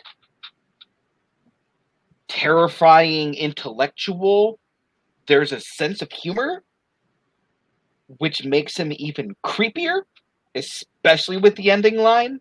Uh, I'm having an old friend for dinner. Um, yeah, no, this is just really super creepy. I'm uncomfortable. Yeah, I had this at 23. Coho, where did you have this? Uh, I have it at thirty-one. So go ahead. Okay. Yeah. Uh, I I love when he's basically like dissecting and breaking down uh, Clarice. I think that sequence is just the the mental prowess that this character has is what is so fascinating. Is how smart he is and how he pokes and he prods. Uh, I I think this is a fantastic performance. Yeah, this is truly an intimidating performance. Um, every time you see him in this movie, you are just like truly unnerved. Uh, you just you you, but you can't look away. Um, I think he has. I I, th- I still think it's baffling that he was nominated for best actor. Uh, because 16 minutes of screen time is a really weird like justification to put him in lead. But also, I can totally see because the presence that he brings to this movie is so felt that no, even if he's in it for 16 minutes, it feels like he's in it the whole time. Um, because he is he steals every scene, and you feel him throughout the movie. His reach, the reach of that performance, just permeates the entire film. Um, I think Hopkins is incredible. Uh, yeah, everyone's basically covered it at this point. Uh, just to fact check everyone, he's in the film a total of 24 minutes of screen Okay. time. Why were we taking Jack's answer as truth? Why did we do that, guys? He ranks up there with Viola Davis and uh, Ma Rainey's at 26, uh, Devil Wears Prada for Meryl Streep at uh, 28. Uh, Probably of Dead Poets Society, 33 minutes of screen time. Crazy. And uh, Frances McDormand Fargo in 26 minutes. Kind of crazy. That's when you think of overall screen time. Um, and Brando's only 40 minutes of The Godfather. Um, so my Further two proof that William H. Macy was category frauded and supported. anyway, My overall uh, best actors are one, two, Marlon Brando and The Godfather, and um, this performance, and they're a total of 64 minutes of screen time, and both lead performances. Uh, I again category fraud. I think you put him in any category, he wins. Oh, I no. honestly don't think this. I don't think Anthony Hopkins gets enough credit because of the amount of work he does. Because his overall work is so much. So, like, when you look at his body of work, it's like, oh god, there's a lot of crap in there. Like, bro, you did the Last Knight. You could have just not done that. Um, but this performance, it's it's in my top. This movie is in my top five, my top five of all time. Um, I think it's absolutely incredible what he's able to capture. The quid pro quo scene is like arguably one of my favorite scenes in any movie, just because I and I think there's a lot that his character, his performance is a lot, but how who directed this again? Uh, Jonathan Demme. Jonathan Demme. how he's able to like bring it with the like the face like no quid pro quo uh, goes back and forth, and just how detailed his movements are. Even when he's not saying anything, he's saying everything. Like when they roll him up and he's got the mask on and he just stares at the guy like he knows like how he feels. And when he's killing the guards in that room and he's just like doing it like he's like and he's doing it like the beat, like the the score in the movie. It's crazy what he's able to do. Um his slow dialogue. It's arguably one of the best introduction characters of any scene ever. Is when he shows when the the light, like you see him for the first time, and he's just able to talk. Not big, not menacing, but his commands the thing. His lines are so chilling to the bone, like, and the way he delivers them. And again, that last line is, "I'm having an old friend for dinner." You're just like, "Oh God, I know what that means." Fucking hell. I will say, I feel bad for Brian Cox because he he was able to crawl, so Anthony Hopkins was able to run. Um, it's just a, it's I could never. I know there's another TV series out there too about him. Uh, I don't care. Like I think he's probably mad. It's a Mads Mikkelsen that also Yes. plays Hannibal in the show. I bet he's great. It's just really hard to pick anybody to do the role of um, um, Lecter than Anthony Hopkins. So great, great choice, Jack. I'm really glad this is seven, but it doesn't help that everybody else had a top thirty. So they all also agree it's great. By the way, Bowman, great shirt, great shirt. Um, I will say that. Um, Thank you. Yeah, I wear this yeah. shirt a lot, and I think it's the first time you've complimented me. I don't watch you. I don't look at your. No, that's shirts. fair. That's fair. Um, I don't objectify you. Okay. Um, I uh, appreciate that. There are some gotcha. people. yeah. There's a I'm lot of people in this community that there's a lot of people in this community that do. Um, Payson Johnson being one. correct. What's your number six, Coho? uh, my number six is Frances McDormand in Fargo. Yikes. Yikes. Expected that. Okay, I mentioned her. She came out. Barr, you're six. My number six is Shirley MacLaine in the apartment. Um, 23? so Shirley MacLaine is giving one of the most well-rounded performances I've ever seen. Um, she's got to do a lot in this movie. She's got to do comedy. She's got to do romance. She's got to do drama, um, and she's balancing it all as if like she was the most fa- like the whoever the guy that walked across the twin towers was. Um, like the the tightrope act. Um, she is so funny when need be, but then you see the scenes with like the broken mirror, and one of the most perfect deliveries of a line I've ever heard in my life is, uh, "It makes me look the way I feel," and that moment just punches right through you. Um, the scene with uh, after she wakes up from um, taking all those pills, uh, just a heartbreaking moment. Um, but there, you you just love her so much with the like the way that she talks about how he's the only person that takes their hat off in the elevator when she gives him the flower. It, it's just such an incredible performance with so many different layers that she has to attack, and she's doing it all expertly.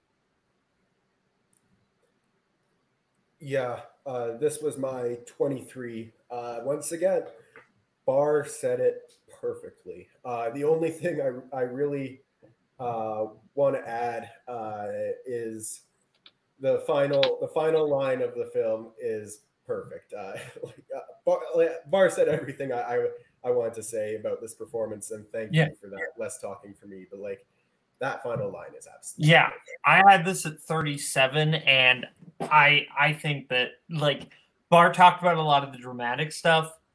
I want to focus on like her her little comedic moments.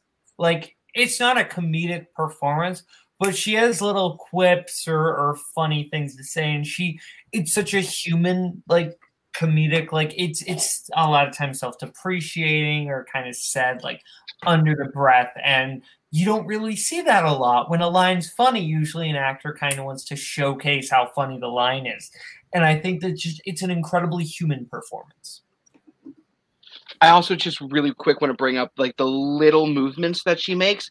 Like whenever she's in the elevator and every time she hits a button, she does like that little turn with her wrist. It's just such a brilliant like I like little thing.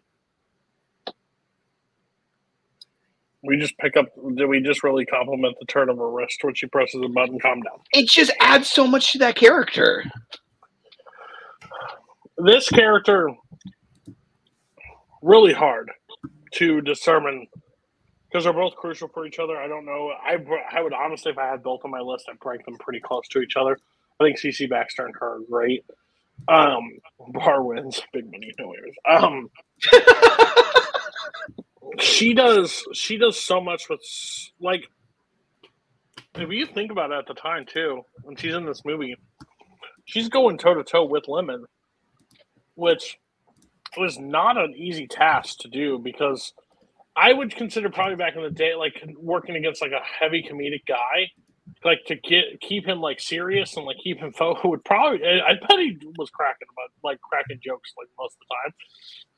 And for her to carry most of the heart of the film because when the movie starts, you see it one way, and like she's like the one that doesn't buy into all the other the the people's cheap tricks. She doesn't toe that line. She's very true to herself. She doesn't allow like the men to take advantage of her.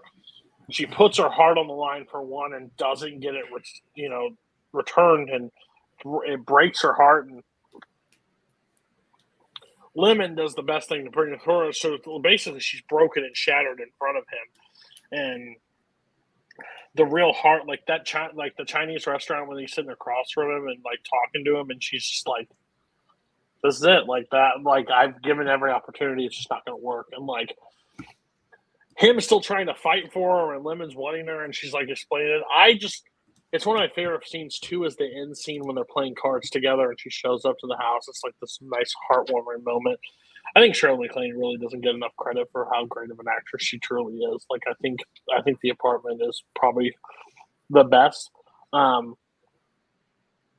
uh so yeah.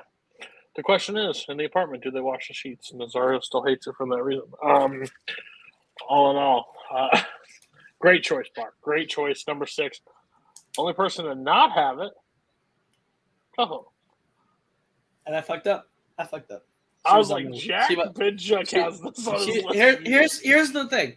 I guarantee you, the first version of this list I sent to you had both of them, and then when rearranging things, I must have just copy pasted the list again and like accidentally bumped her off at one point and just never noticed she was gone. But she was definitely on it for the first draft, and she should have been on it for the final. That's that's a Your that's Honor, a is there any way to see this evidence? Uh, yes, go to Cody Newberry's DMs, but you don't want to go there because me and Cody say a lot of shit in, the, in our DMs. We've roasted many, many people in the DMs. You don't want to see it. Uh, I have no, no such thing. Hmm. I can neither confirm nor deny. Um, Cody can neither confirm nor deny any operation of the IMF without director's J- Jack, I'll say it to your face. Don't act like Yeah, I didn't exactly. write it down. Um,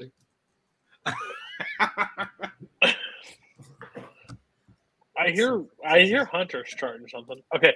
Um Barr. Both. Oh, it's Well- me. Oh, yeah, you said Barr. Uh, but Marlon Brando and The Godfather. Did anybody Okay. else have this performance? I have a reason. Congrats, Moat. you just won. Moatman just won. That's textbook pandering. That's not. I Is that Barr, textbook pandering or is that just like correct? Do you think that's Emilio Estevez?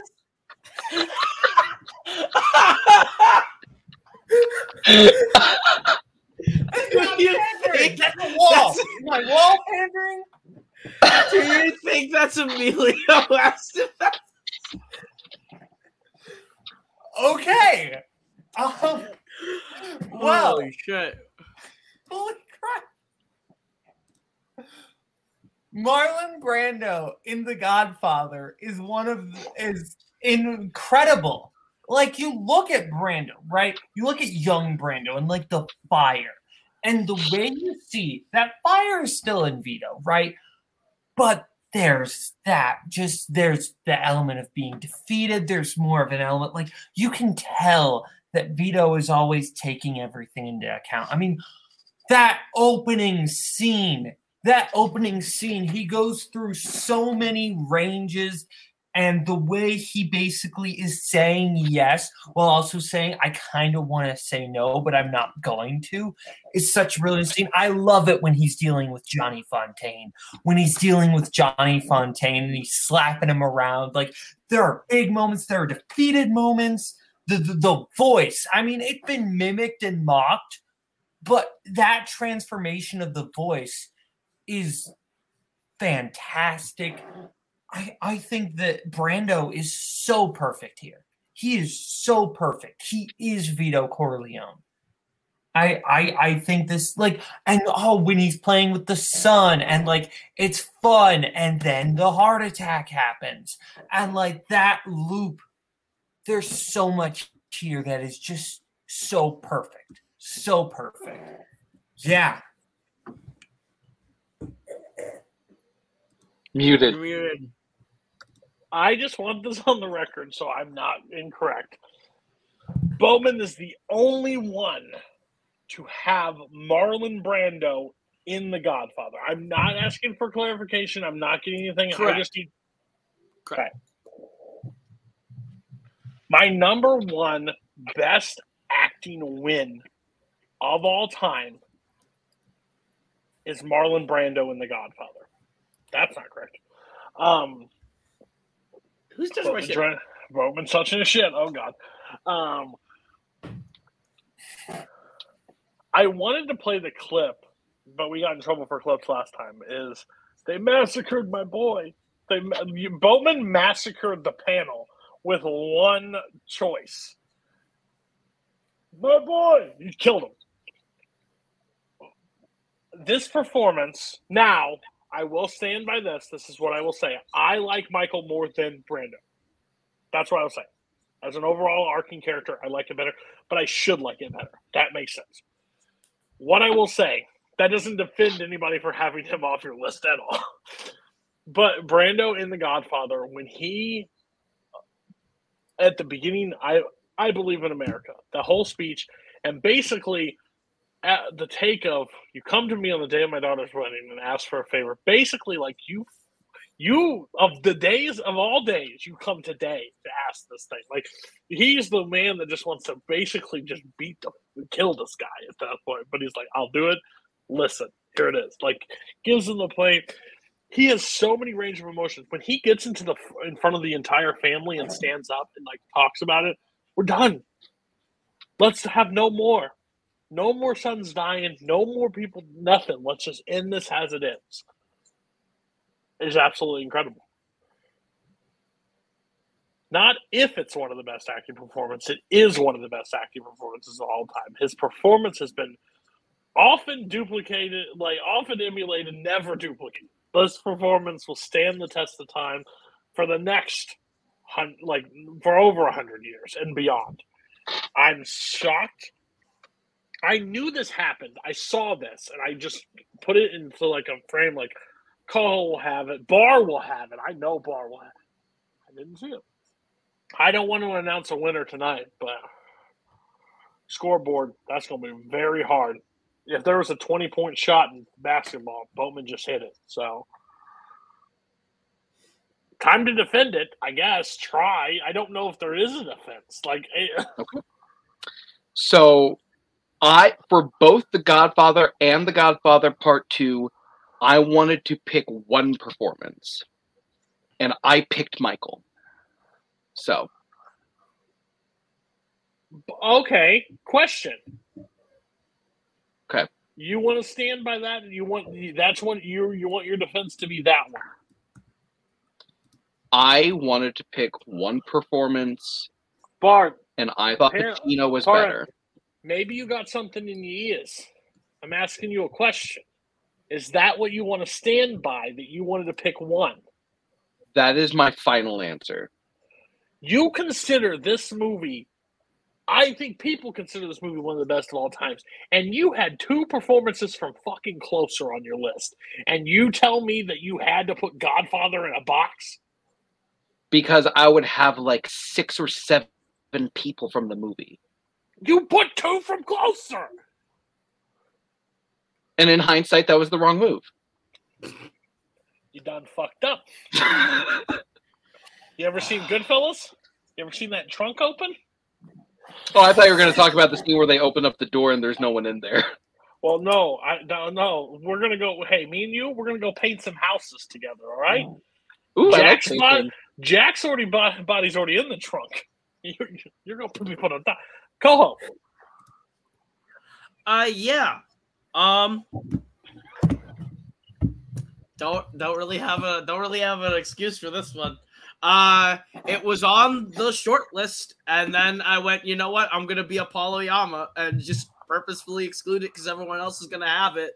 And I'll talk about things that aren't obvious, like Vito Corleone, which I think is an all-timer performance. So I I purposefully wanted to talk about things that I knew people weren't to talk about, uh, and things that I wanted to talk about because I'm not super passionate about how great Marlon Brando is in The Godfather because it's kind of obvious. That's what I did. So Yeah, he's yeah. obvious. He's great. Because our Andrew Garfield and Tick Tick Boom needed some talk about it. after He did because no one else was going to defend the honor of Jonathan Larson. All I'm gonna say is, Kirk, write a note down and bring it next week because that's gonna be a lot of fun when he gets to revisit that moment. Um, but Boatman literally just got moved from like eh, possible to ooh. Everybody else is shot around me, and I'm getting invited to dinner. This is cool. Um, Jack, why did Jack not have it? Oh, Jack, yeah, why? Just not Sean Astonworth. I mean, do you care? Yes.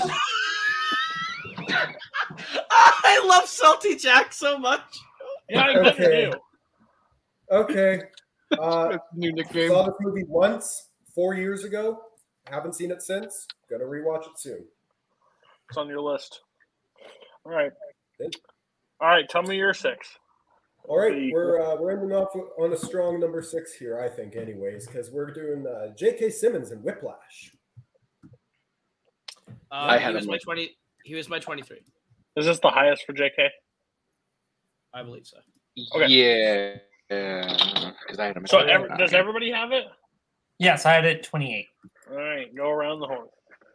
Okay, it's been said time and time again, but it's been said for good reason. A great villain, the sign of a great villain is when he can make you almost make you think that he's right. And Terrence Fletcher, Terrence Fletcher is that villain.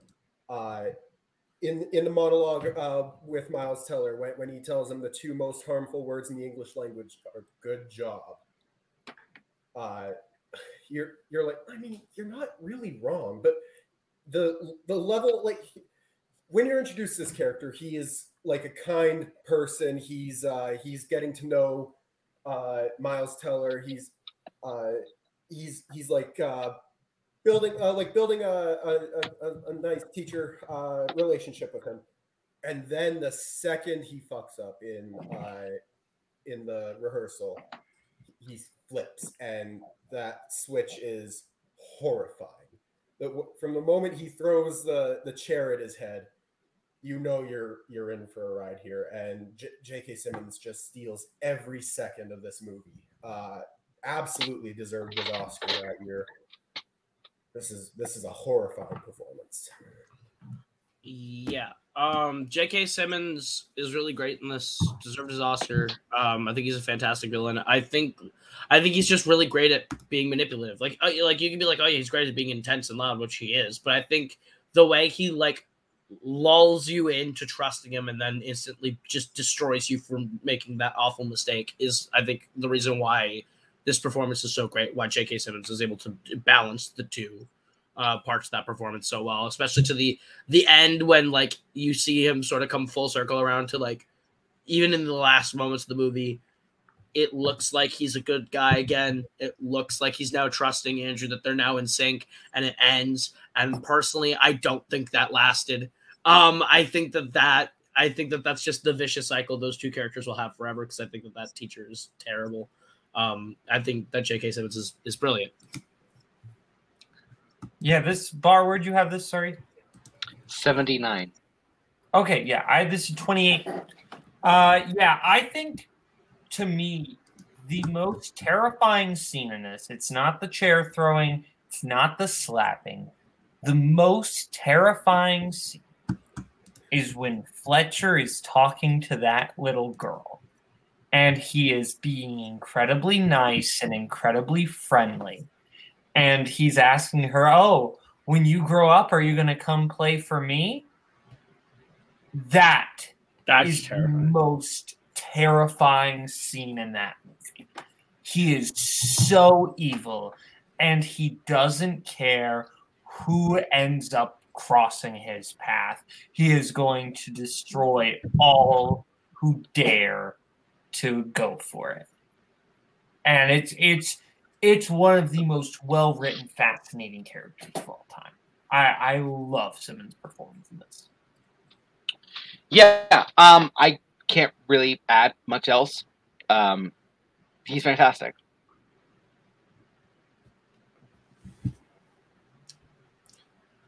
Cue Fair. Cody saying he's just the guy from Oz. If you've ever seen Oz, this movie, this TV series on HBO, he plays an inmate named Schillinger, and he's a ruthless motherfucker. He does the same performance here. Okay. Um, I still love that he won the Oscar.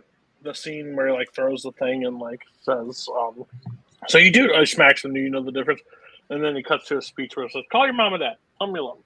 Uh, like the biggest like uh, Jackal, Doctor Jekyll, Mr. Hyde moment. I think the best scene in this movie. I don't love this movie as much as everybody else. I respect it a lot more. Is this the same person that did Oh, La La Land. La La Land. Yeah, to think that La La Land's better than this movie is, is an asinine take. You should be taken out back and beaten with a wet noodle. Um, the good job line, I absolutely love. I think it's just like when he's having an honest conversation, like sitting down and talking to him. He's a psychopath, but I don't play band. I don't. I'm not musically gifted in any point. Like I have not. I don't have that skill in me, so I don't ever connect to that level.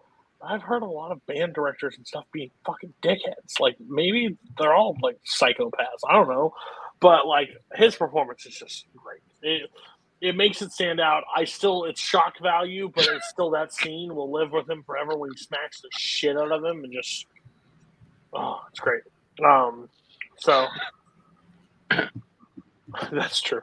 Um, don't tempt Coho with a good time. Okay, uh, yeah, great performance. Six all time, probably not for me, but I would put it in the top fifty for sure. It's a really good performance. Um, Coho five.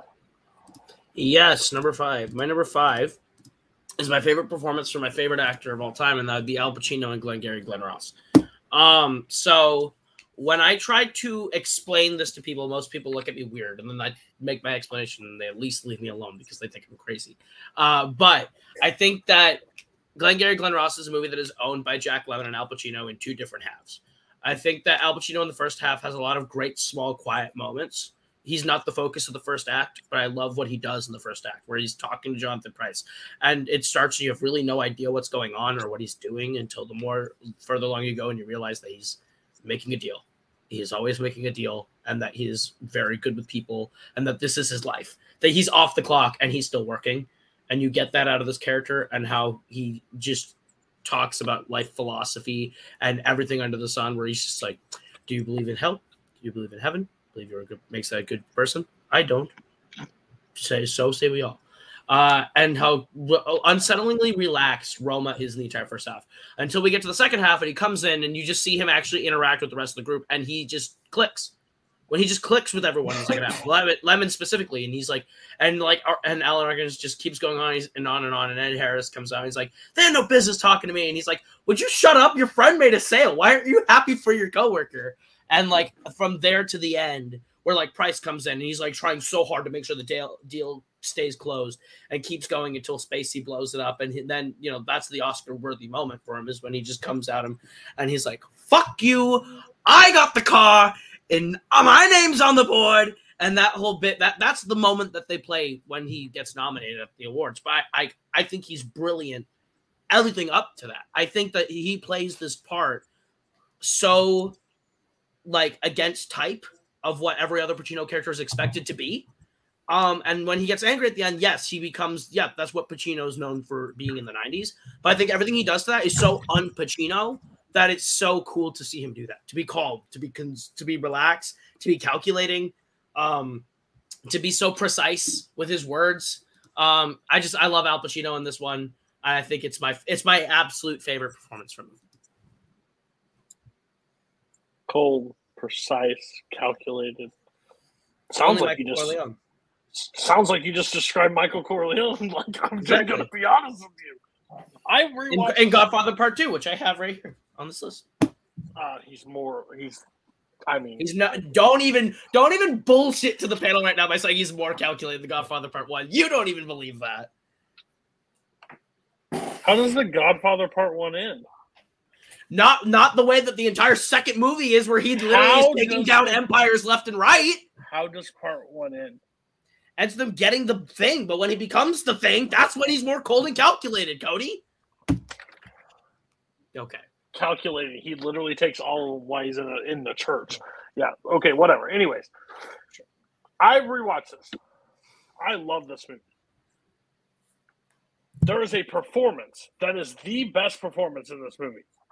Then there is a one steel per- scene performance that is the second best performance in this movie. Then there is a third performance. The third performance belongs to Al Pacino. The first one to Alec Baldwin. The first one is Jack Lemmon.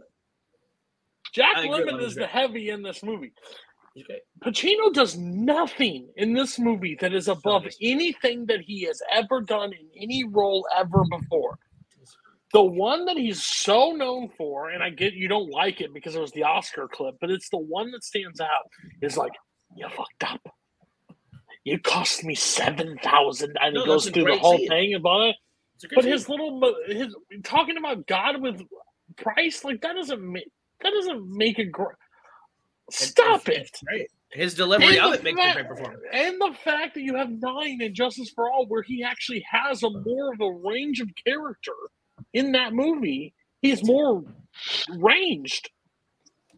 I just, I again, I think that's just silly. I guess, um, I just think because you say Pacino's your favorite, so you take to like a buzzword to put this in because no one else would have this as their number one. Uh, this is, I think is my favorite Pacino performance. That's This is my favorite crazy. Pacino performance. Just genuinely, every time I watch it, I find new things to love about it more. I don't I don't know how you can find new things. He's only in the movie for what a total of like 35 minutes. Yeah, and he's doing like 80 million things with those 35 minutes, so you can Oh find a different angle to view it God, from. Coho. You learn, you learn more about Ricky Roma than you do any other character in the movie, including the machine. I think Ricky Roma is the most. nuts. That is true. Like without it true. being thrown in, yes, it is. Without it being thrown don't- in your face, you learn more about who Ricky Roma is as a person in his entire runtime through Pacino's. You don't know. You don't learn anything about Jack Lemmon's character? That's not what I said, you fucking whore. What I said was that Jack Lemmon. You said that he was the only character that you learned No, I everything didn't. about. No, I didn't. You have dementia, and there's a reason you lost the belt because you can't remember shit. Because last five seconds, you fucking couldn't remember what I just when said. was the last time you got one? You said he's the No, I didn't. he's the- No, I didn't. character The words I said is the most. The person who has the most character to understand is Roma. Is what I said five seconds ago. Still What not true. is- yes, Still it not is. true. Yes, it is. Somebody- everyone somebody else. Everyone else. somebody go Everyone else gets. tell Everyone else gets shit. Like you get pushed in your face by like, okay, this is what we need you to know for plot reasons.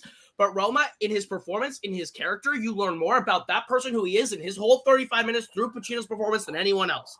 That's I learned more about the characters in the movie Roma.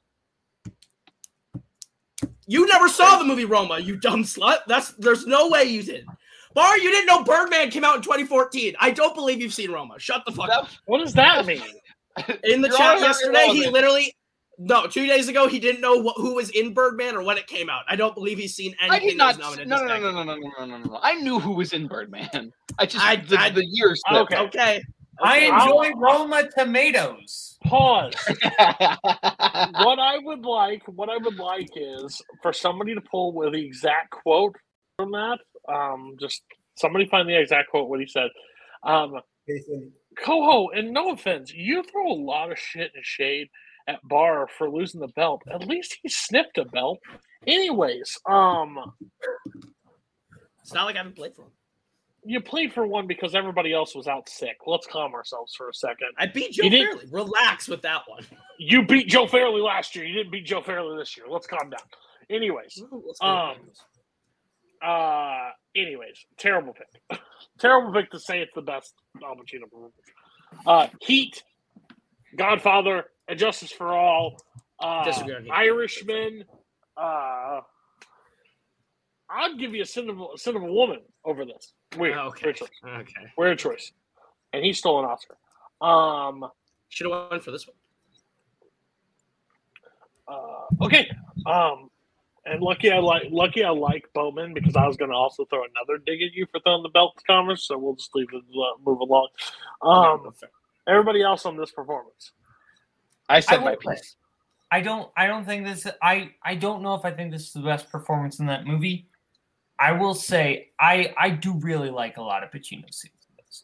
I I really like the sequence in which he's pitching to Jonathan Pryce in in the beginning, but I really like when he and Jack Lemmon double team it. I think that scene is so fantastic when they're both selling.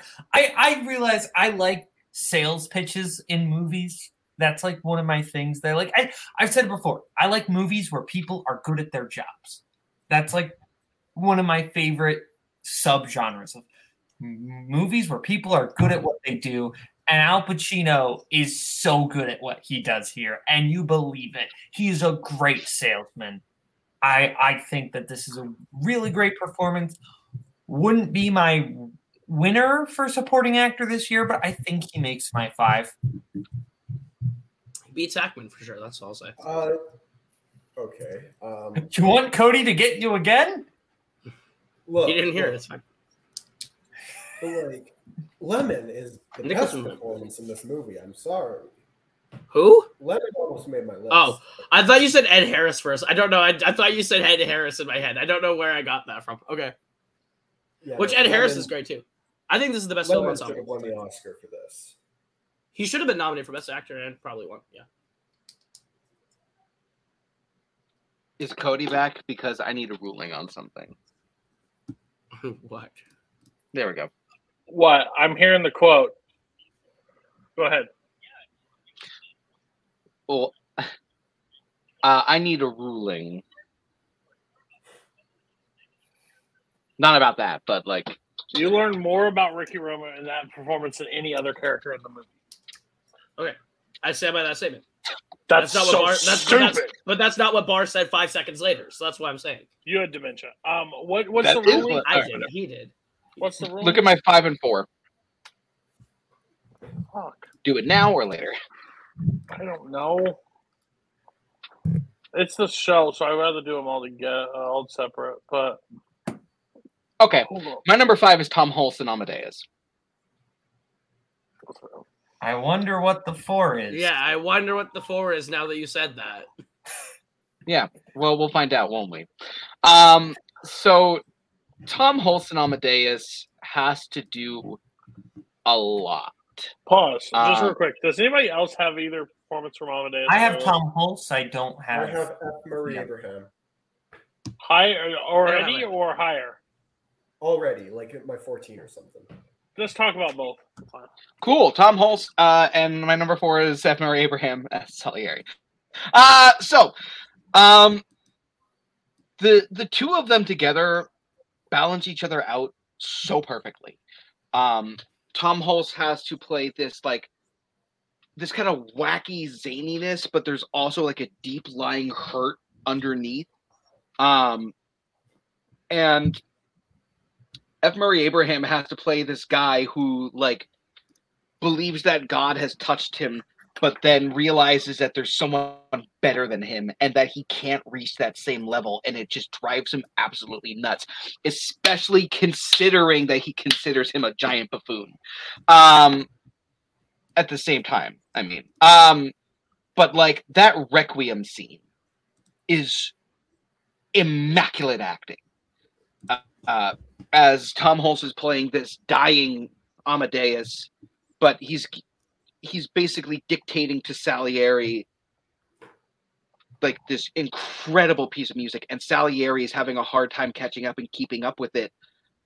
But the excitement flowing through him, being able to even like pen this, it, it's it's fantastic. Um, the the opera scenes where like he where he's told well there's too many notes. And you immediately see tom Hulce's face just be like are you fucking kidding me right now? Um and f. Murray abraham's just his final bit of um him being i can't remember the exact quote but it was basically him being like the, the god of mediocrity or um yeah they're they're just both acting off of each other incredible and it's hard to pick one for me who's better but they're both an- amazing Okay. Uh, so who had Tom Hulce? Go ahead and talk about Tom Hulce. Oh well, uh, yeah. Uh, I had Tom Hulce uh, in like the seventy range, and yeah, I I I will say I think uh, F. Murray Abraham is great. I think that Tom Hulce just has more to do, and that's why I have him uh, on the list.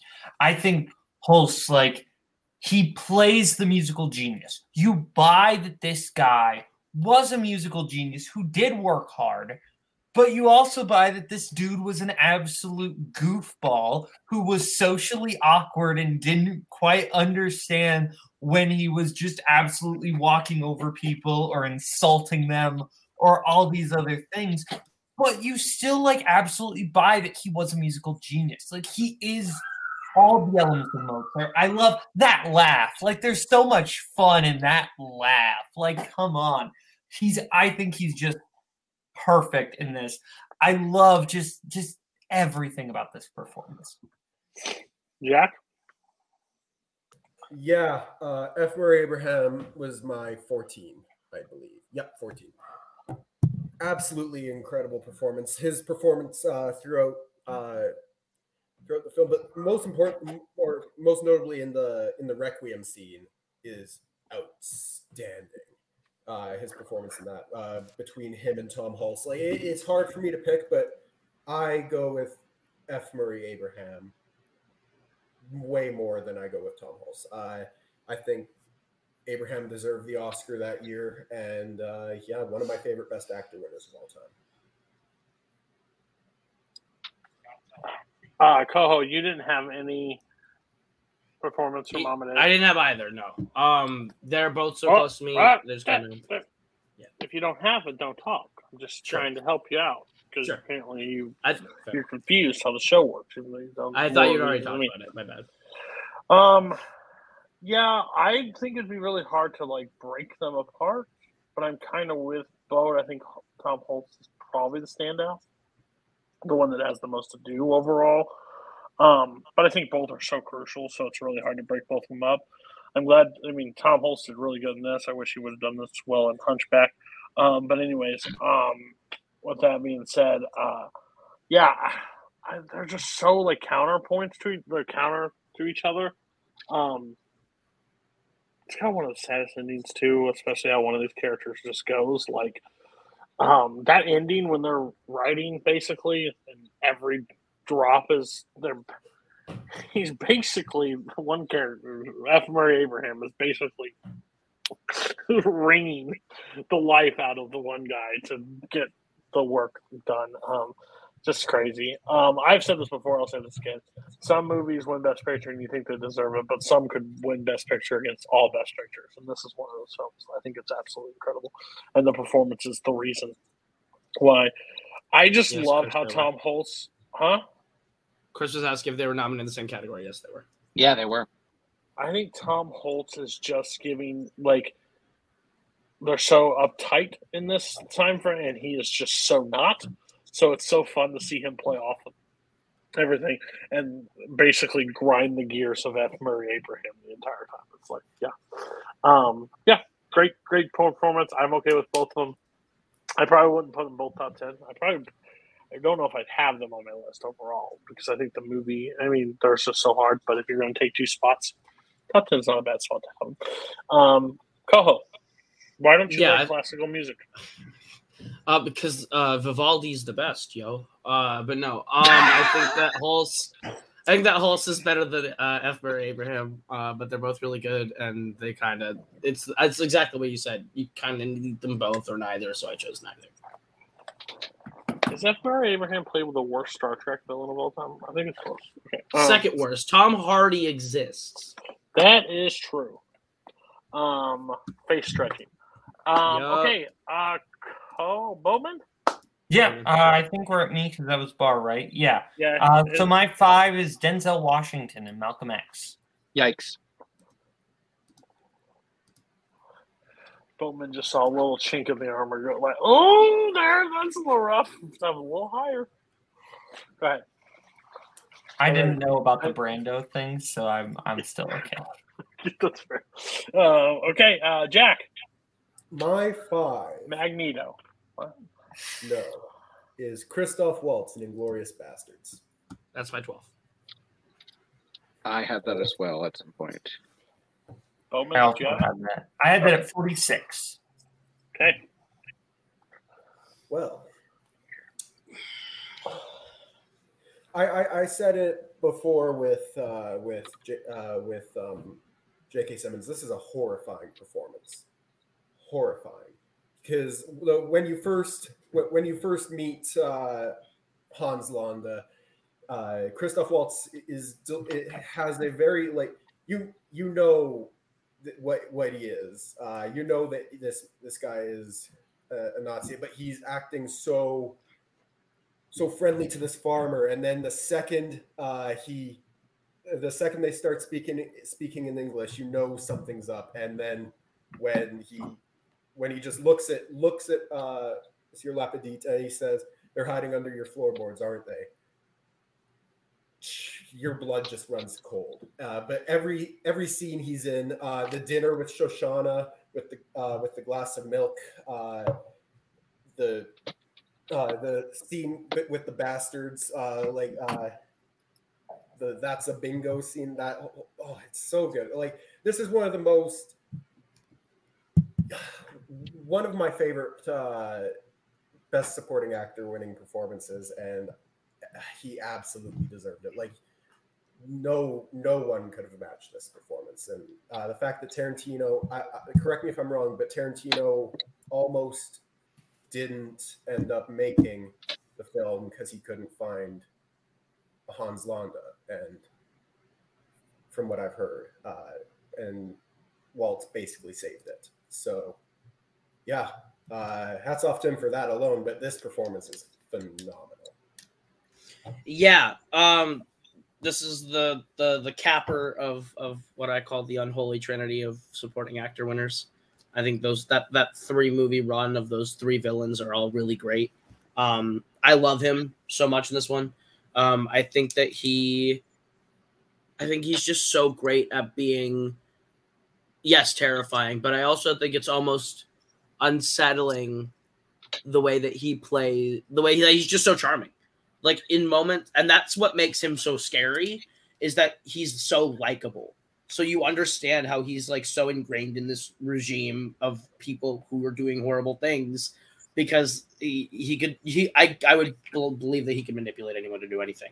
Um, quick side note on Waltz's career: I don't know if he needs to fire his agent or get a new agent because like two Tarantino movies, two Oscars. What else has he done besides like Blofeld? Like Waltz is like a great actor when Tarantino directs him, and then like he's like he's such a great actor. It's in him. I don't know why he hasn't like been in other stuff, but like Christoph Waltz is brilliant in this movie, deserving of his Oscar, deserving honestly of both his Oscars. Uh, I think he's great in both Tarantino movies, but Inglourious Basterds is the better of his two, uh, through and through.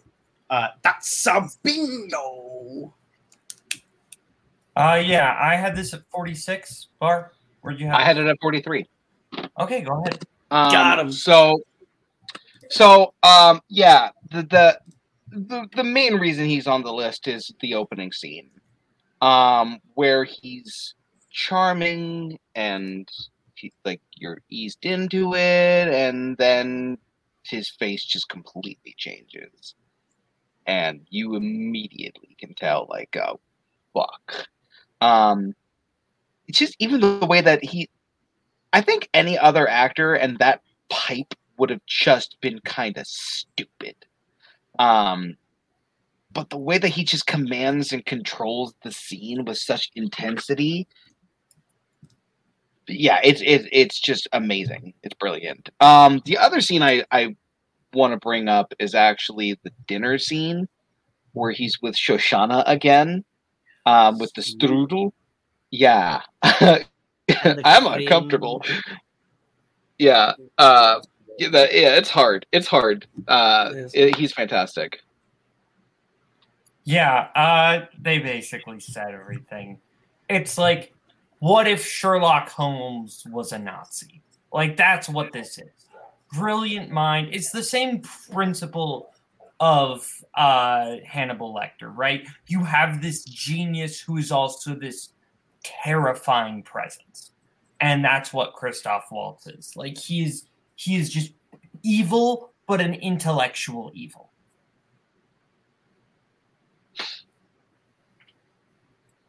Yeah, Uh, you're muted, Cody. I think overall, I think like Tarantino won his other Oscar. I think he's playing basically the same character, just the comedy kind of version of like that character a little bit. He's Hans Landa. He's a good guy, basically. Yeah. Um. So, but this performance, I I I don't disagree. I think that he probably it wouldn't be on this list or as high if that first scene doesn't exist.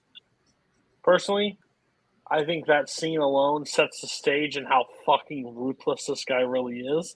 Because I don't see him go like he gets ruthless, but you don't see him go that like when he switches, like they don't understand, and then switches languages on them, and then basically brings them in, the score swells, and like he screams. I don't know what he screams at her as she runs, but like you know, it's just like such a powerful performance. So yeah, great, great choice. I don't know if I'd have it up this high.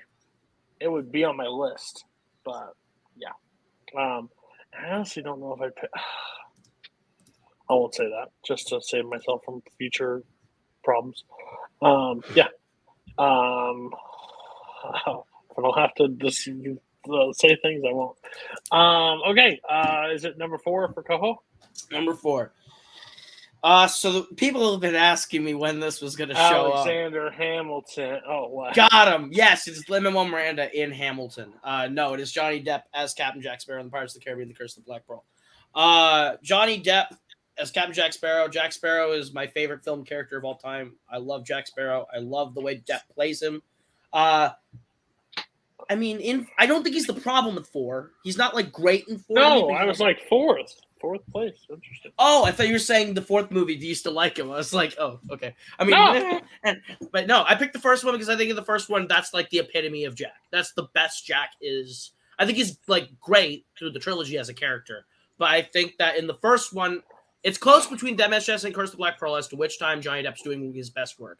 Um, you could argue that with the Black Spot, it's like like and his like craziness in that one to the, like the LOBC and stuff. I picked the first one to represent Jack Sparrow. Uh, and I th- and I think the scene that epitomizes why I love him is his introduction. It's one of the best character introductions of all time.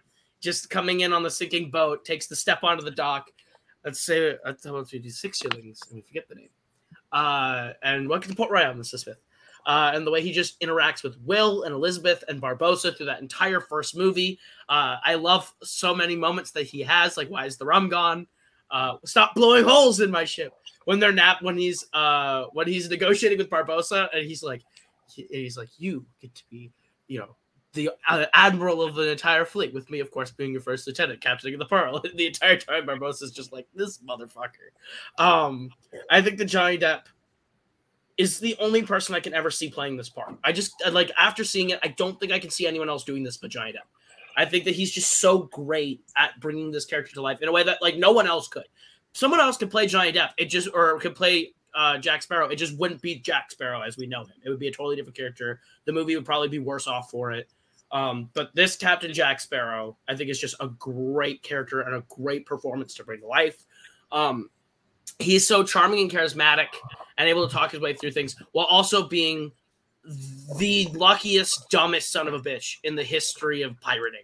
Uh, he's simultaneously the best and worst pirate ever, uh, and I love that he he rides that line of um, of being both a selfish person and a selfless person at any given moment. So unpredictable, but has such a big heart. I think Johnny Depp is brilliant. Fourth is honestly me probably showing. Uh, it, to some people, it's showing restraint. To me, this is legitimately where he places on my list as number four. So I was. No one else has this, right? No, no. And I, I, I, I most people would laugh. I don't, I don't disagree with you really. I don't think it'd be my top ten, but like, I mean, of character actors picking a movie. When you were saying it, I was like, mm, I don't agree with you fully, but I do agree with you fully now. Crystal Black Pearl is the correct choice because it has all those those lines that set up the character of who he is. When he gets like arrested, and he's like, "This is the day you almost got captured," and then sure, and he sends away. It's just a. I do love the Hello Beastie. Like I love those points of him as I'm a character. jump, dude. I'm gonna Yeah, like those are fun. but he almost becomes a character of himself at certain Yeah. parts in that. This one you get to like see when he's rising in, that music swells, and he's just the ship is going Fuck off, down as he comes in. It's great. It's just an overall great character. I'm sad that we'll never see him play it again. Yeah. Um, because unless you have 300 million and uh, 100 alpacas, he's not going to do the role. Um, but uh, I so part of me wants Disney to just like give him everything in the world to do it one more, just one Yeah, last one, so we can at least say goodbye to him. I just think the character, honestly, like I know that's a hard thing to say, but I would almost like Captain Jack to. I think they should have. I don't know. I understand there's parts to keep him around, but I think that second one when he rides off and like dies, and I think that would have been maybe a send off for him. I know that that would have been one popular for some. I also I know At World's End's not great, but I also love how we leave him in that one too, where we leave him where we first found him in the boat on his own without the problem. Um, but yeah, like overall character. Uh, well, this is the one where he throws the water on Gibbs and says, "One the Yes, that that's that'll, that'll, that was for the spell. I'm already awake." I'm Um, not. I, I can't even tell you how much restraint it was to not put Gibbs on this list too, because I fucking love uh, Okay, Kevin McNally in this too. But yeah, Johnny Depp number four. restraint was shown. No real issue. I mean, I would have put it lower, but honestly, to quote Zach Ford, if you didn't have this in your top ten, you're a fucking coward, anyways. So he still Boom. faults me for not having Fever Pitch in my top ten. Um, but uh, everybody else on Johnny Depp, uh, we'll keep it short. You guys don't need to go on for long, but this performance. This No, is a I mean- phenomenal performance. I think that Depp here is he does like he's doing so much in terms of really what he's going for in this character because there is not a performance really like this in this type of movie beforehand. It's such like an oddball, risky performance and he's made those types of choices and they have backfired on him. It's the same logic that honestly led him to do the awful performance in Charlie and the Chocolate Factory. Like it's really the same logic of, oh, Johnny Depp's kind of like, or Jack Sparrow's kind of like a Keith Richards. Willy Wonka's, you know, kind of like this forever child. He's kind of like a Michael Jackson. It's really, it's the same logic. It's Hello, just one piece of logic worked and the other piece of logic didn't. Hello, Good morning, Starshine. Starshine. The Earth says hello. God, I hate that. That's why you Uh, don't do shrooms, everybody. Um, Barr. No, I'm not going to fault you for this. Um, it's a great pick. It's a great performance. Um, just kind of narrowly missed mine. So I, I'm not, I'm not going to fault you for this. He did say you had dementia earlier. Do you have any kind of? I did. I, I did.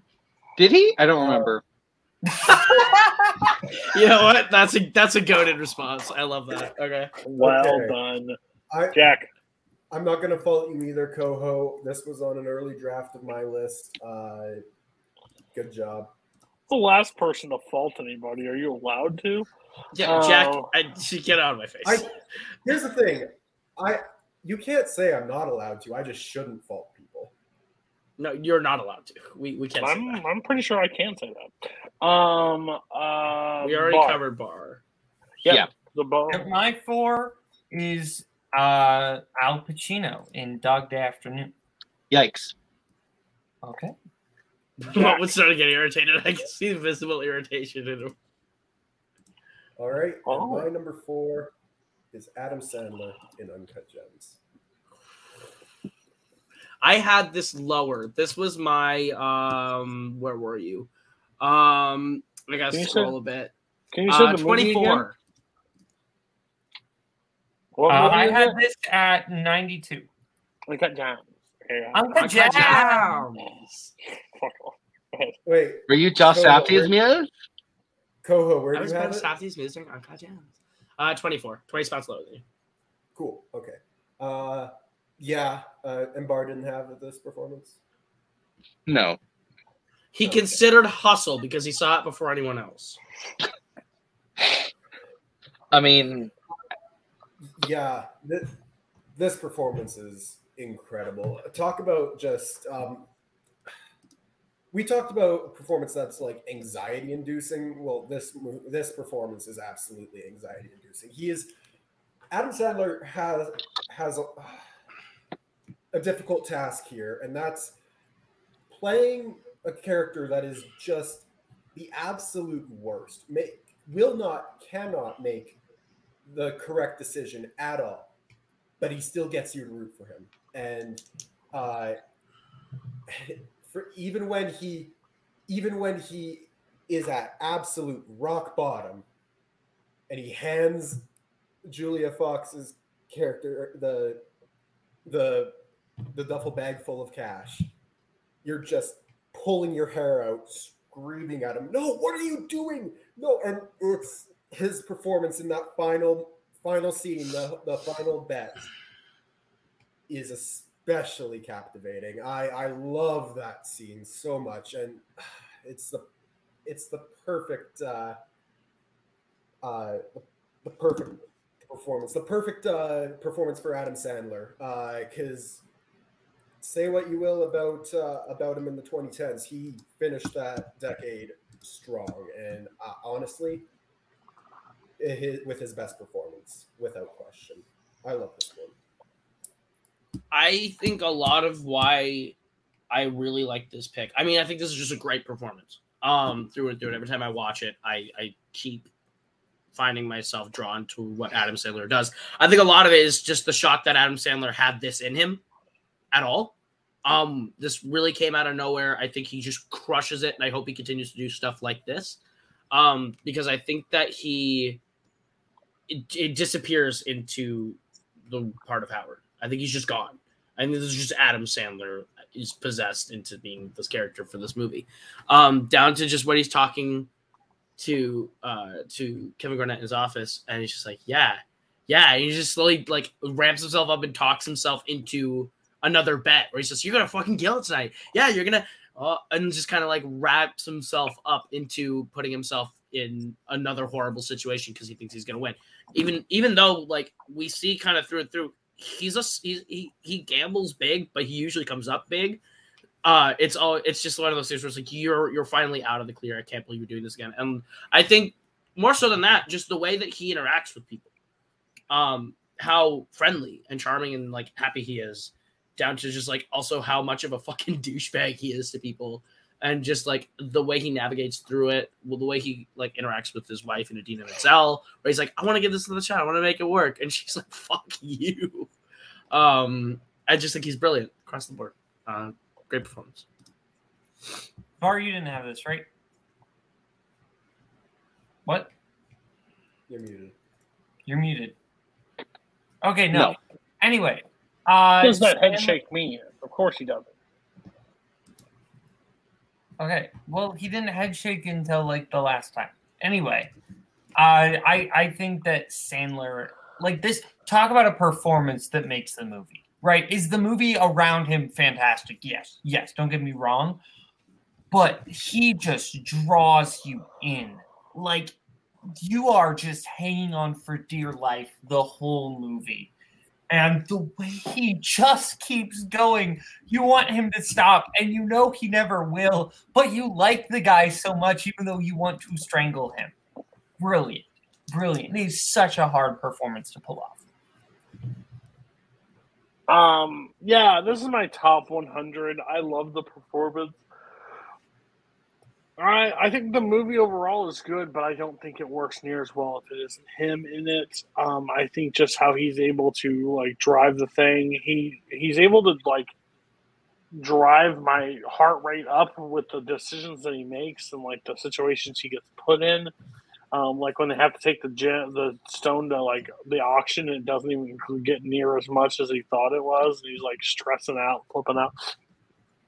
He hands the money. I mean, I quote this movie all the time because, like, when somebody says, like, oh, you know, like they challenge me on something, or I was like, this is how I. Like, I'm like, like this is. I don't quote the other thing that he says, but um, um, but great choice. Number four, probably not. I I would put it on the list, but I wouldn't put this high. Uh, poor. Um. So yeah, no, he's amazing in this. He uh he should have gotten nominated for the Oscar that year. Um, what some of the people who decided not to and said were bullshit. Um. Mark Tell my words, Mark. though. What's that? Tell him. Yeah.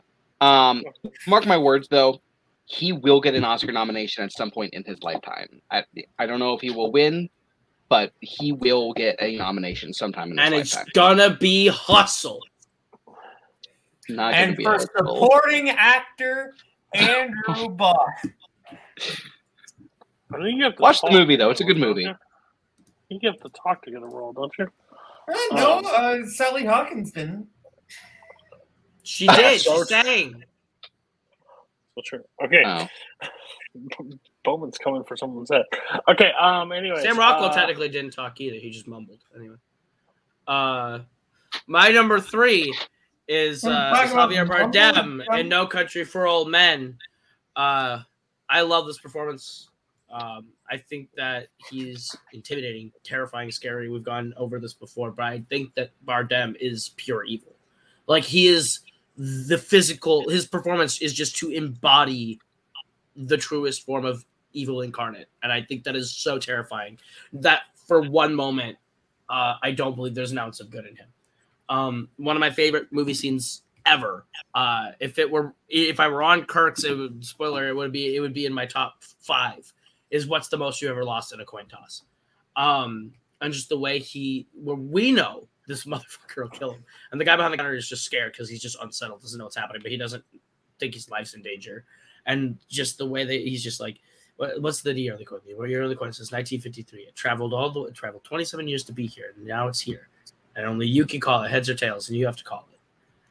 And I think that's just like a terrifying moment. And he's just like, "What do I stand to? Li- I have to know what I stand to win. You stand to win everything. Now call it." Um, I think that Javier Bardem, when he's chasing Josh Brolin, when he's just walking, when he's sitting in the room with Woody Harrelson with just the air gun on his lap, when he's in the in the room with uh, Josh Brolin's wife at the end, all the way through this movie, I just I I love that this movie starts and ends with him on the road to this movie and then from this movie. We leave and enter with Anton Chigurh.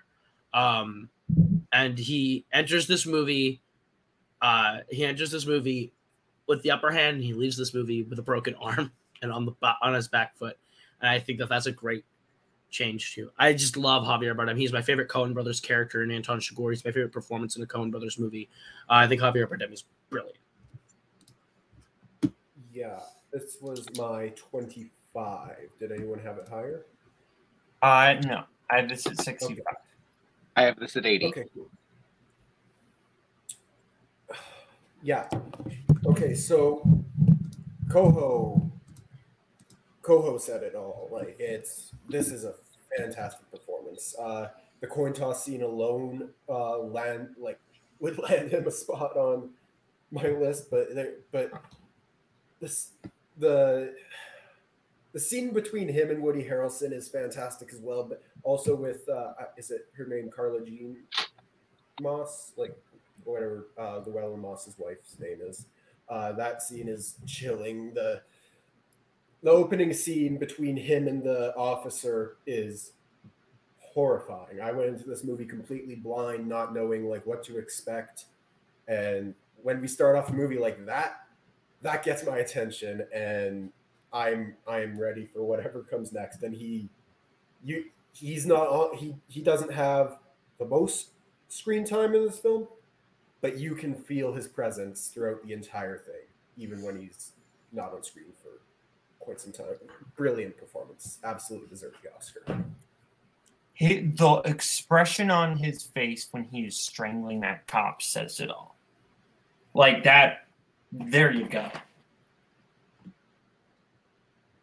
Um, yeah, no, he's absolutely fantastic. Everyone brought up what I was going to bring up. The I will say the one scene that I always go back to is the people always say the same thing. What do they say?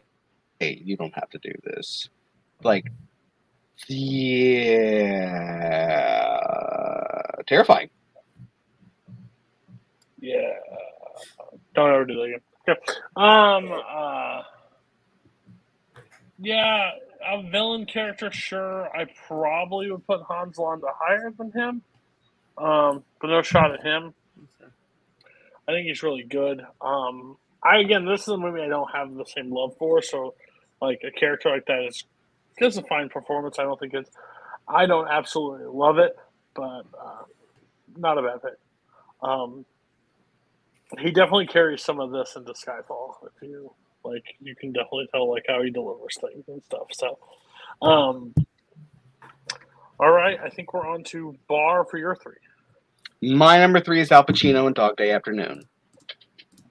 Um, this performance is just nuts. Uh, basically, take what I said earlier about Anne Bancroft um, when I was talking about like performing with your eyes and how not a lot of actors can do it as well as some others. Uh, yeah, Pacino in Dog Day Afternoon, like you read everything through his eyes. Um, like the the scene where um the the scene the trying to think of the the the, the thing, but uh the asthmatic security guard. Like he he's just going through everything in his mind, just like, all right, do I let him out? What do I do in this situation? Um, the fire, the the scene where he gets a call from his mother is just a moment of you you know everything in that moment what's going through his head uh the scene where like he's getting everyone into the van and he's just like no you stay here um he commands every scene while being someone that you can tell is in way over their head uh and he's just absolutely incredible in this yeah, uh, I had this at four. I think this is Pacino's best performance. I think he is so good here. I th- I think I understand why people would have other Pacino performances higher, but for me, he just he disappears. He like the the manic energy that he has. It is it draws you into the 100th degree. He is so like just you feel the panic, you feel the anger, you feel the just every emotion. And he's often feeling seven different emotions at once. I mean, the Attica scene is famous for a reason, but you also sense that, like, yeah, he's ticked off about it, but also he's totally trying to, like, just rile up the crowd. And I think the way he plays all of that is so brilliant. He just completely disappears into this role. Like it is it is phenomenal. Anybody else have this? Uh, I was at 34. Okay. I have Uh, this in my seventies, I believe. Okay, we'll talk. Come on, guys. Okay. So uh I think that he's great. You guys nailed it. Um this is one of my favorites from Pacino. I think a lot of it, like Barr said, it's all through his eyes. I think that's great. I love the Attica screaming scene. I love the way that he talks to Chris Sarandon. Um, I love the way that he sort of makes this plan to get them out of there. But I also really kind of love seeing how the like I, I like I don't love it. I, I think it's so fascinating to see how the plan sort of crumbles. Um, and how he reacts to that and goes through that and like just how caring he is about like everyone in there, how he just doesn't want to hurt anyone. I think Pacino's brilliant in this, so yeah, great choice. Yeah, this was my 75. Brilliant performance. Absolute deserved the nomination at the Oscars that year. Should've won. Uh, yeah, great pick. Yeah. Um, two people that just love this performance so much. Um, uh, I They I, said it before. They said it. I, thi- They, I they think it's absolutely. everything I wanted to say. Like, Uh, I think it's I think it's a great performance. I don't know if it's my favorite. Probably my fourth, but even then might be rough to put it as four. I don't know. He's absolutely incredible in this movie. I think this movie takes uh, choices and stuff that's just insane, like in this movie, and I think he's able to think. The only thing I always am so surprised with every time I watch this is when the very beginning when the guy goes, "I can't do this," and leaves. Like, why doesn't Pacino just beat the fuck out of that guy? Like, what do you mean you can't do this? We're in this. If I was leading that charge, we'd have a dead body at the door right to the Like every part of pisses me off. That would be day. Boba though. Boba, I Boba would be the one that's like, I can't do this. I fucking hate that guy. But uh, yeah, overall, great, great performance. He's able to tell stuff how he talks to the police guard, like prison guards, and like has that react, like how he does like the interrogation, and basically gets like leads the whole neighborhood of like why he's doing this and why everything's going on, and then the ending is so sad. Like, like you know that's the ending, but you it's just still so sad. So great choice, both of you. Definitely deserves top ten, probably. So, um, uh, okay, both three. Uh, my number three is Robert De Niro in The King of Comedy. That was my 16. Right. Uh, yeah, I believe Robert De Niro uh, shows up more times than any other actor or actress I have on this list. Uh, he shows up four times, and I he's one of the greatest actors of all time. So he shows up that many times for a reason. Uh, he is phenomenal here because he has he has such a tough job to do because he has to be a little bit scary, a little bit pathetic, and a little bit funny, right? Because like some of his jokes, especially during like that final scene, are actually pretty good. Like he's kind of a good stand comedian, but he has no sense of social norms or how you're supposed to do it. But he, he's a nice enough guy. Like he's not a jerk or anything. He just doesn't understand how it's supposed to work. And then the way he goes and resolves to kidnap Jerry Lewis is so hilarious. But there's also something so pathetic, especially in his fantasies, the way he thinks it's going to go and the way he talks in his fantasies. There's something really sad about it, too. He is so phenomenal and terrifying and funny. And there's some like in unintentionally funny, intentionally from De Niro, but unintentionally from the character. Like it's it's such a perfect performance. Like I I love De Niro's performance here. I love the King of Comedy. If you like Joaquin Phoenix's performance in Joker, De Niro crawled so Phoenix could run. Or really, De Niro ran so Phoenix could also run because De Niro is amazing here.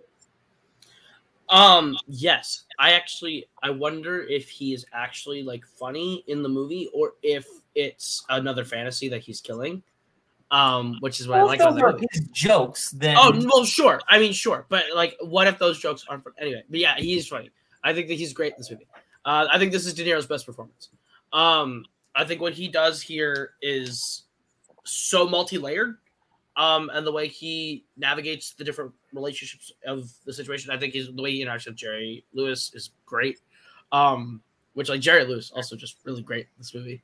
Um, but I just I think that when he does his final appearance, when he gets out and he gets out into the world, and he's like, "Look, look, see how see what I did." He's just like a proud kid. Like it's like, "Mom, look at how I did." But then you like you see him like act that way, and part of you is so conflicted as to whether you should be happy for him or if you should feel bad for him or if you should just be really scared that he was able to pull it off, um, or all three simultaneously. And that's how good De Niro is. So I don't know if I'd say it's his best performance of all time. Um, that's tough. That's a really tough performance. Um, there's a reason I like Joker as much as I do. Um, because I think this takes a very dark edge to the King of Comedy. That movie takes a really dark edge to King of Comedy. I just love the pairing between him and uh, Jerry Lewis. Like Jerry Lewis, like get the fuck out of my house, basically. what the fuck are you doing? Like doesn't understand anything. Um, what's who's the girl? I can't remember her name. Oh, uh, Sandra Bernhard. Sandra, I think she's the only thing that makes the movie dip a little bit for me, but this is not what we're talking about. We're talking about De Niro. De Niro overall is just so like I don't. Uh, he gets put into this hole of like he's the mob guy, he's the crime guy, he's this guy. But see how versatile of an actor he really is, and like this is how he's able to like talk about like how serious he is about the stuff, but also come across with like good jokes and stuff, and the world like he's living in stuff. I think it's very fascinating. Good choice overall. Three maybe a little high, but I know how much this movie ranks for you personally. And I can't kind of argue. I think his perform. I think this is probably the most unlike De Niro performance Absolutely. De Niro like gives. Besides, you know, uh, in got Cape Fear or like Dirty Grandpa. So, um, uh, the other two, you guys did not have King of Comedy. Did it cross your mind? to Think about it. What's up? It did cross my mind, uh, just didn't end up making my list. It probably would have crossed my mind if I had seen the film. Oh my god. God, I hate you. Um, Me too. oh. at least you're so, at least you're at least you know. Um, okay. He's gaining self awareness. Yeah, proud of you. Um, okay. Um, who's next? Jack, your turn. The fuck are What? you doing? The fuck is happening? Got up and walked away. Jack, I have work tomorrow. Dude, I've had the longest work week in my entire life, and you're gonna get Here, I'll save him. His three is Heath Ledger. Yikes. My three is Heath Ledger. Oh damn it. Yikes. Yeah. God bless America. Whoever. I So yeah, by the way, my number two is Heath Ledger, in The Dark Knight. So I wanted to do the bit so bad. Heath what Ledger have we learned? in The Dark Knight. Absolutely nothing. Heath Ledger in The Dark Knight is probably the most over talked about performance in this community, but there's a reason for it. He's brilliant. I think he's the best villain performance for me. I think he's brilliant. I think Heath Ledger's unrecognizable in the part. He's incredible uh, as just as he's terrifying, as he's conniving. The interrogation room scene. I'll hit all the buzzwords now so people can try and talk about other things. Uh, the interrogation room scene where he plays off Christian Bale, I think is brilliant. Um, I love the ending uh the final confrontation he has with Batman where he's hanging off the off the building and he's just like, Oh, you don't think I would leave the battle for the soul of Gotham City in a fist to a fist fight with you? I have an ace in the hole. Mine's Harvey. All it takes sanity's like gravity. All it takes is a little push. I think he's just fantastic uh, in this movie. Yeah, this was my three. Um, yeah, no, this performance is incredible. Seeing this uh, with Coho and Sculley uh, a week ago or whatever it was was so much fun. But Thanks it's, for the insight. Led- Do you want to be on call with Jack and Alex watching Batman movies? no. There you go. okay. I'm sorry, but the you you talked about the interrogation room scene, yeah, but like that opening bank heist scene is brilliant. The the possibly my favorite uh, character introduction in film is him taking off the mask uh, and and revealing to us what is the Joker. And my goodness, is it incredible. I love this. And then when you and then the final shot of him where he's uh where he's hanging upside down, but you're seeing him as if he's just uh he's he's right side up and you're and you're finally uh seeing things uh the way he does and it's it's terrifying. I love this film. I it's rests solely because of Heath Ledger. Uh why I love it so much. He's phenomenal. Deserve the Oscar. Anybody else? Vote. Uh, yes, I had this at seven. I think, sorry. I think that this is a phenomenal performance. I I love the scene when he's like got the little handheld camera and he's just so terrifying. Like he is so scary within that scene. and I have this at 62. Um, I mean, there's uh, I can say so much. Um, the handheld camera scene, the uh, the the magic trick with the pencil, so great. Um, but I'm gonna keep it short. Yeah, it's the most overrated movie probably in this community, I will say. Um, just of how much has been talked about. Um, his performance will stand the test of time. Most likely the same Joker. I mean, it was such a great performance that um, Paul Dano had to basically copy it for the new movie, so that was really cool. Um, uh, but I mean, he does a good job with it. It just that's. I mean, he's got a lot. I mean, of, if you're gonna choose a performance to copy, Correct. Yeah. Um, but he's not playing the Joker, so it's weird.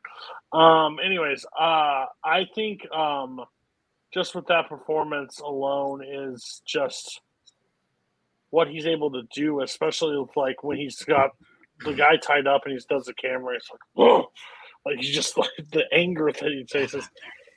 Um, it's kind of like tragic, like of Heath Ledger's life, and like maybe I like I hate to like bring that up, but like what this performance could have actually like done to him, like mentally and stuff. Like that's the, the heart, the heart, like of how much he got into this character.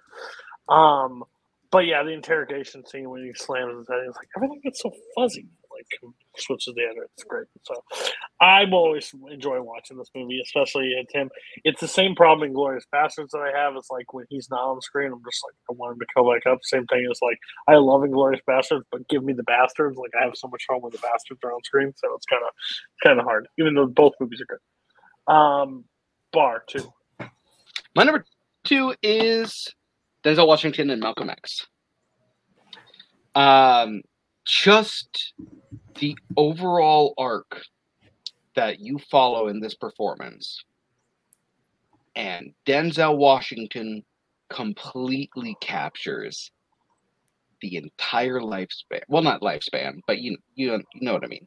Um, this entire journey so perfectly from the mannerisms to the physical performance, just completely capturing Malcolm X.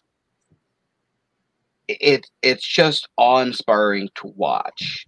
You see so many different asset uh, aspects of this person, and they're all clear as day. So easy to understand where they're coming from, like just like how they're functioning in that moment. Uh, it's a master class of a performance, and to do it for a movie that's that long and to keep you that interested in this in this character is hard. And Washington does it with flying colors. The Plymouth Rock landed on us moment is one of the greatest performances like in a scene period uh, yeah boat Yeah, this was my four. I think that Get off your fucking phone. Yeah, this is my four. Uh, I think that Denzel. I I really think that the element that we don't really like talk about enough is the transformation element of this performance, right? Where he starts at the beginning of this, of like being like this very like you know kind of like you know, flashy shyster, and the way the performance goes to where he becomes more intellectual, but also more angry, and just all the elements of Malcolm X's life are portrayed, and Denzel is so fantastic here. Anybody else? Grew up a crusty old white man didn't want to watch a four-hour movie about Malcolm X, and they gave it to a crusty old white guy named Al Pacino instead of a woman. That's what happened with this Oscar ceremony, because there's no doubt that you can put both these movies side by side, watch them back to back, and how you think that Al Pacino won the Oscar is absolutely laughable. Pacino uh, is Pacino's a good actor, but Denzel Washington completely transforms into Malcolm X um, basically if you play their speeches side by side you like and just play the audio. It's really hard to determine who's it. Like that's how great of a performance he gives. Um, and just it's a long movie. I only break it out like every couple years because of how long it is. But how he's able to transform the plymouth rock scene i 100% agree with you. Like i'm just like talk about a uh, like just a insane performance that he's able to achieve in this character. Um, I think like the One Night in Miami. I don't know who does it. I can't think of the actor's name, but he I think he does a good job playing Malcolm X. I just don't. I just don't think he, there's not even a chance that he sniffs Denzel. Um, so great performance, definitely deserves one here. Hey, you two jackasses, why isn't he on your list? I ain't seen it, but part of me is a little glad that I watched One Night Miami without having seen either Ali or Malcolm X because it makes me like those two performances a lot. And I'm sure that those performances and my love for them will still be sustained, but they won't be my favorite interpretations of either when I see the other two. Probably. I also have not seen this film. So it's four hours, so you know we're up there. I think it's close. I don't know if it's accurate. It may be four hours. It's like, I. Fucking YLS. Um, okay, uh, boat. My number two is Frances McDormand in Fargo. Yikes. Shock. Jack. My number two is Jack Nicholson in One Flew Over the Cuckoo's Nest. And this was my nine. It's like Barr, like it's like Bowman has one, and then Barr. I know. I just have slightly higher than you. It's what uh, go ahead, Jack. One flew. Yeah. Uh, what an absolutely electric performance. Jack Nicholson is incredible in this film. Absolutely deserved his Oscar. The the baseball scene, uh, like the baseball game scene, is great. But it's uh, anytime he's in, interacting with Nurse Ratched, it's it's so great. Uh, I, I love Louise Fletcher in this, uh, but uh, Jack Nicholson steals every scene. Uh, how he interacts with Billy, how he interacts with Chief. You you believe that these are uh, that these are more than just film characters like the, that you're watching for two hours. That you you you you believe that these could be like real uh, people, and Jack Nicholson sells this character beautifully. I love him in this performance. He's my favorite Best Actor winner right now. I don't know if that'll change uh, in, in the near future, but like he's just absolutely incredible. Uh, I, I love this film, and it's because of him. Yeah, my number nine. Um, yes, his interactions with all of the uh, other patients is fantastic, especially with Chief. Um, and just like the moments that they share together, like the juicy fruit moment where he learns that he can speak this entire time, and um, yeah, of course, the scenes with Nurse Ratched, but it's the World Series scene. Like that scene is just impeccable uh, acting. So it, it's just filled with like life and energy and excitement and anger and rage and sadness and frustration and just and humor. It's yeah, it's an incredible moment.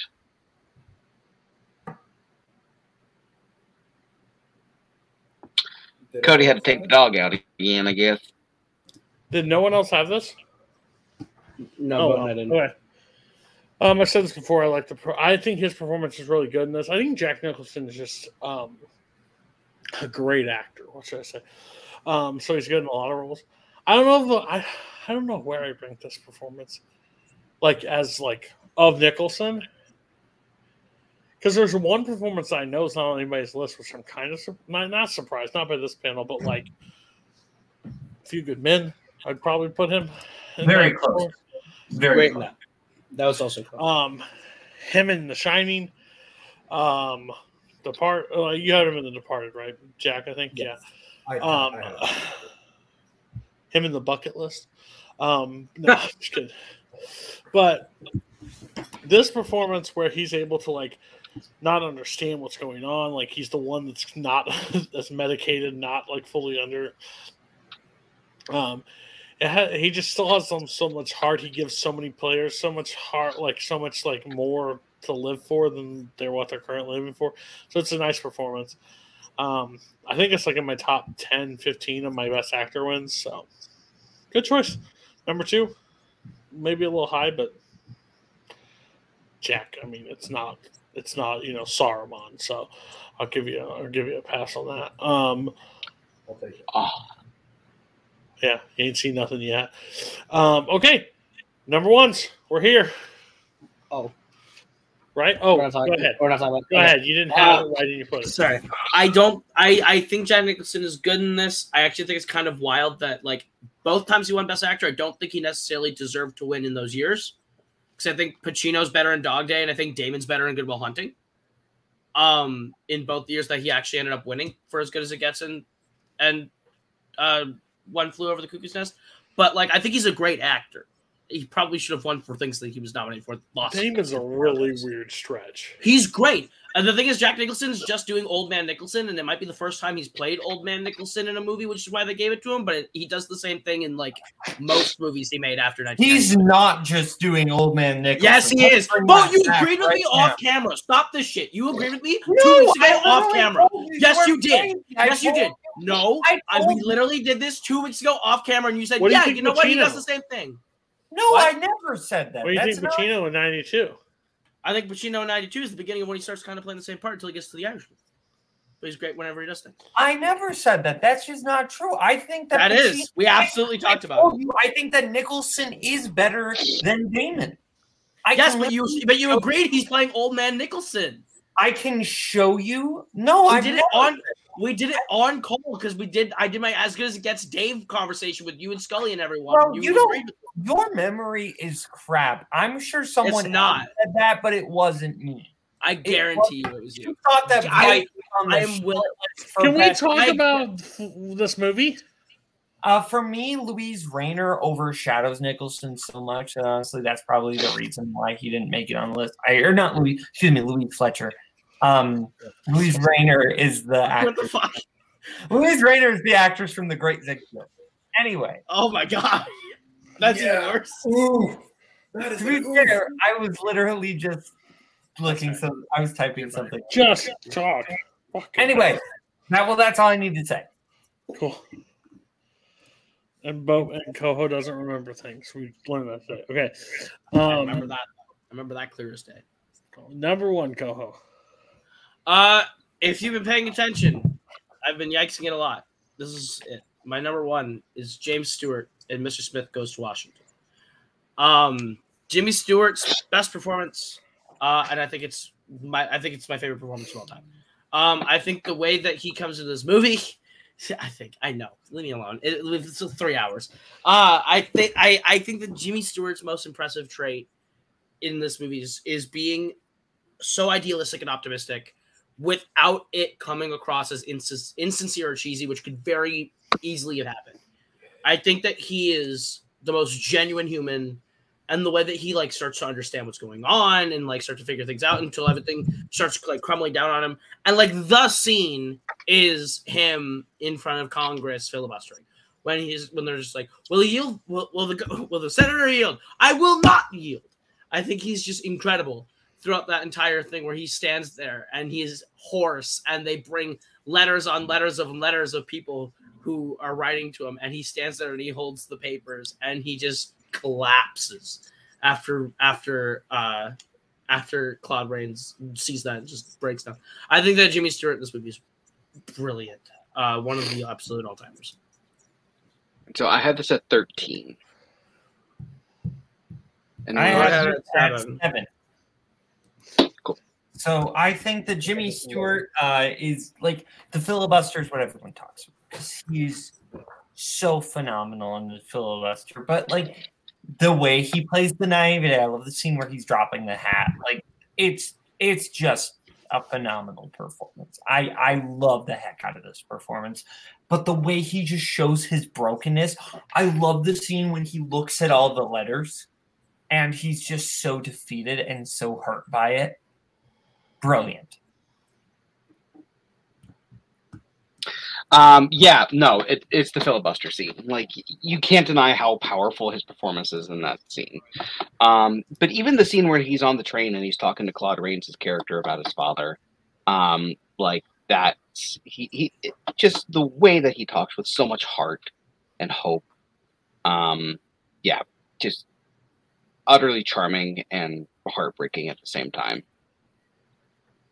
Yeah, this was on my list as well. Uh, I can't remember where exactly, but uh, yeah, like you said, the filibuster scene it's it's incredible. That and while the, there are other scenes where he's great in the film as well, that is that is the scene from the film, like Coho said. Uh, at, talk to me again in like two and a half weeks. Probably goes up a little bit on my list. I won't lie to you. Um, no, don't get Paul. Lynch in Shut here. up, Cynical Spence. bitches. Cynical bitches. Hate them. What? They said get Paul and Lucas in here. I said don't bring the cynical bitches in here. I hate them. What would they say about it though? They hate this movie. Like they think this movie. They don't. like- They don't think that this performance is good. Yeah. Oh wow. I mean, not the first time Lucas has been wrong in a recent memory. Um, uh, Mr. Smith goes to Washington. Um, I don't consider this the best performance of all time, obviously. Um, but do I consider this could be in the breath of like top thirty, top forty? Sure. Like I think this performance is really good. again, he's not my second favorite actor of all time, so I can't put him like there yet. Um, but um, overall, definitely a really good performance. The filibuster scene, he has just a really good range of acting, and I think this performance and how he wasn't nominated, how he wasn't well, he was nominated, but how he didn't Yeah. win. He didn't win. Um, it's kind of just really shocking to be honest with you. So, um, yeah, crazy. I'm really surprised that people in this community don't think this is good. Well, Lucas has it at four and a half stars. Like Lucas and Paul have like been on chats and like things where they just like On shout the on uh, best classic actors, they were both. But it was more Paul. That was more Zach. Paul and Oh, was Zach. it Zach and not Lucas? Okay, Paul maybe it wasn't Zach. Lucas. Lucas and Zach. Yeah, are the it's more, it's more Zach. So good. You ever remember who said what? Yeah, he, he, he can't- Okay. I definitely said that about. We're you. the same. We're the same person, so I remember what I say and you say. Dumb shit. dude, Billy Beane and uh, fuck, I can't think the fat Peter Brand. Peter uh, Brand. Peter Brand are fighting right now. This is fucking weird. Um, number one. Oh, number one. Yeah, well, number one Barr. uh, well, obviously, it's Frances McDormand and Fargo. Oh, Um, for sure. Oh, for sure, you betcha. Oh yeah. Yeah. Um, it. My God, she's not even the same person. Um, the, the I I can't even see Frances McDormand in this role. Um, she she just embodies this character so brilliantly. She is so incredibly charming and warm when she needs to be, but like when she's doing her detective work, she's taking it very seriously. Um and like the scene at the uh with the guy that she went to high school with is just you can feel her uncomfortableness in that moment. But whenever she's with Norm, it's just like the most heartwarming scenes ever, especially the ending where she's just like where where she's just happy with where with what they have. Um and when she's giving that one speech about and offer a little money, just like that scene in the cop car is just uh, an uh, absolute blast of a performance and how good she is in that moment because you can feel like her voice just like tensing because like the emotions are just so high in that moment how she just like she can't take the fact that this kind of thing happens but it does. And to play that all off while acting like seven months pregnant is just a, an absolute feat.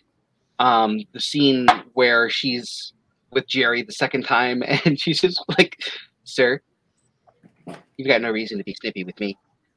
It, it, it's just she she there's so many things going on in that character but the the warmth and the and and and just like her dedication it's so beautiful and fantastic to watch I think Boatman had her higher than I did. I had her at two. Let's just all stare at him until he fucking knows he's on a show. Then he needs to talk about things. Boatman's checking out the naked girls that just popped up so Shut up. God damn it. so you Anyway. don't deny it I do deny it. That was a half-hearted denial. Anyway, Frances McDormand is fantastic here. Barr kind of talked forever and took everything I was going to say. But anyway, um, I think that listening. Frances McDormand. I think I was, but okay. I think that Frances McDormand. It's like this is a performance that could be a little bit too goofy, but at the same time, it's not because she nails the emotional core of it so much. Yeah, she gets the accent perfect. Um, like just absolutely on point. Uh, I have met so many Marge Gundersons. Um, and I think that she captures that so well. Um, I think she also just kind of captures the spirit of Minnesota Nice, like kind of perfectly. Um, I think that like that's a very real thing. She embodies it. Um, I I think that she's super super funny without like trying to be. Like it's like she's not like trying to do a funny performance. She just is effortlessly. Where it's just I think I'm gonna barf. Nope, we're good. I think Uh, those are dealer plates. I think that she's just like perfect across the board. Um, yeah, her dramatic moments and her comedic moments together. It's the she's the best best actress winner of all time.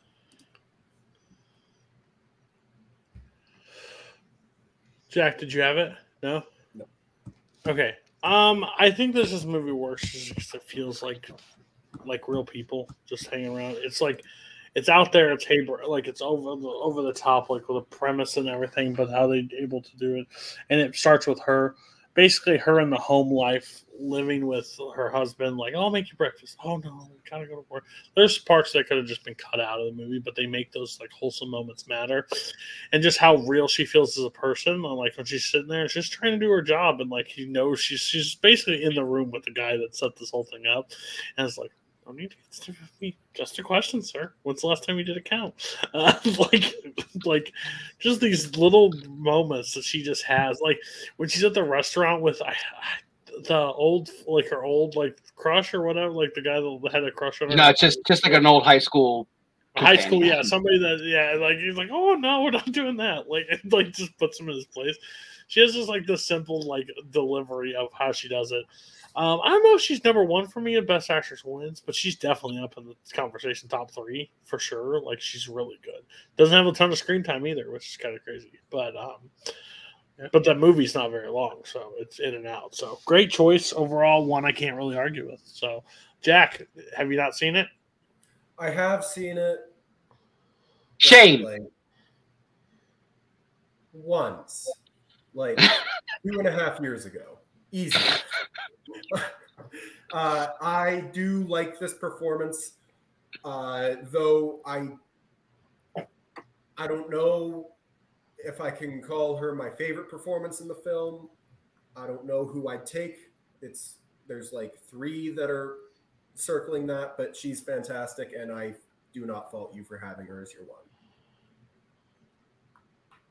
Okay, now I uh, my number one is Lee J. Cobb in Twelve Angry Men. Shock. This was my eleven.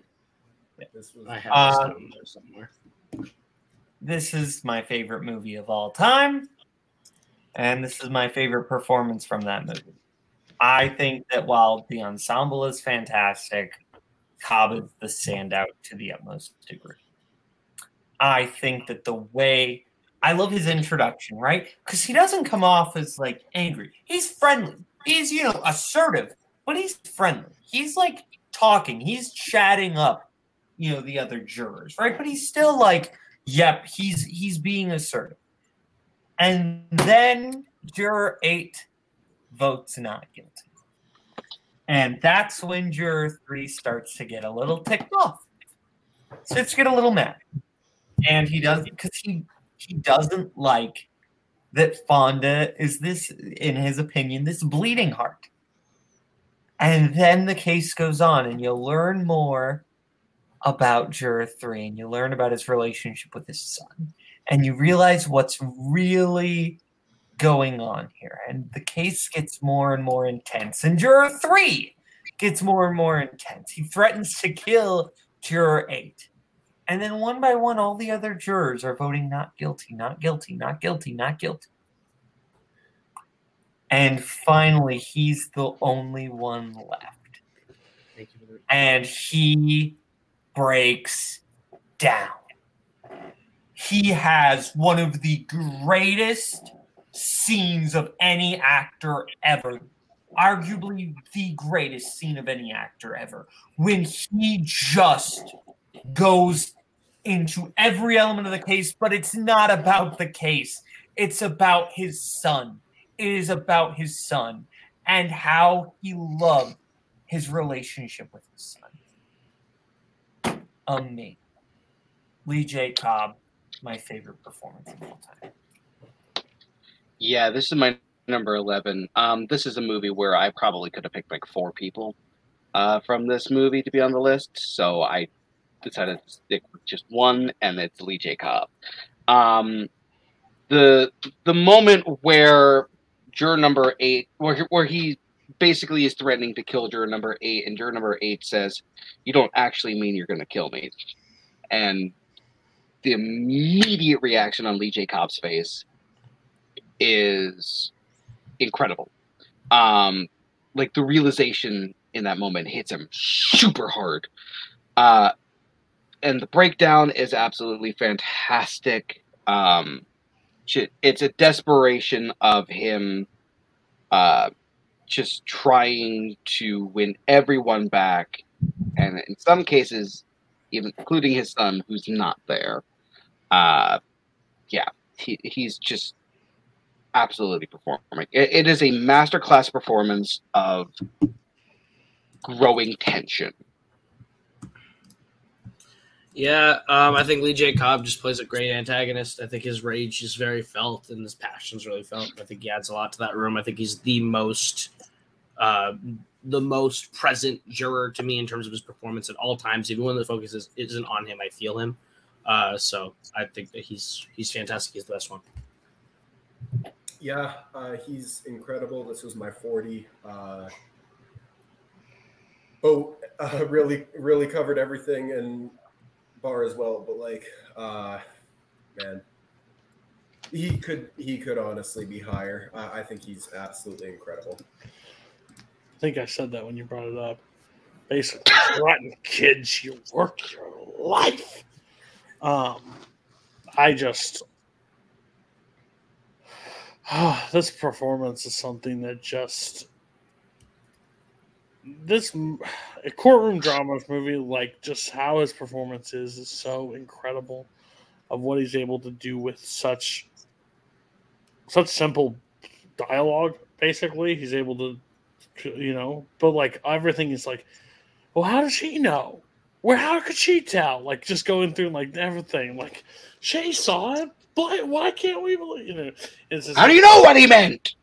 Yeah, he just rips up that picture at the end and just is so pissed off because he basically worked his entire life out, and this kid despises and hates him. Basically, like it's just so like, and basically he's gonna send another kid to Fry because for his son's actions. Crazy. I don't think Lee J. Cobb gets enough uh, mentions um, of how great of an actor he truly was. Um, Completely underutilized in his career. Yeah, and then I think like overall this movie was just undershot. Like, yeah. We attempted that. If we should bring it back, we should just do it one night. Anybody can show up and do it. Um, but uh, it's a great. It's uh, it's a great performance. Um, No, what? Fuck you, Adelaide. wow, a little shot. Uh, okay, take us home, Country Road.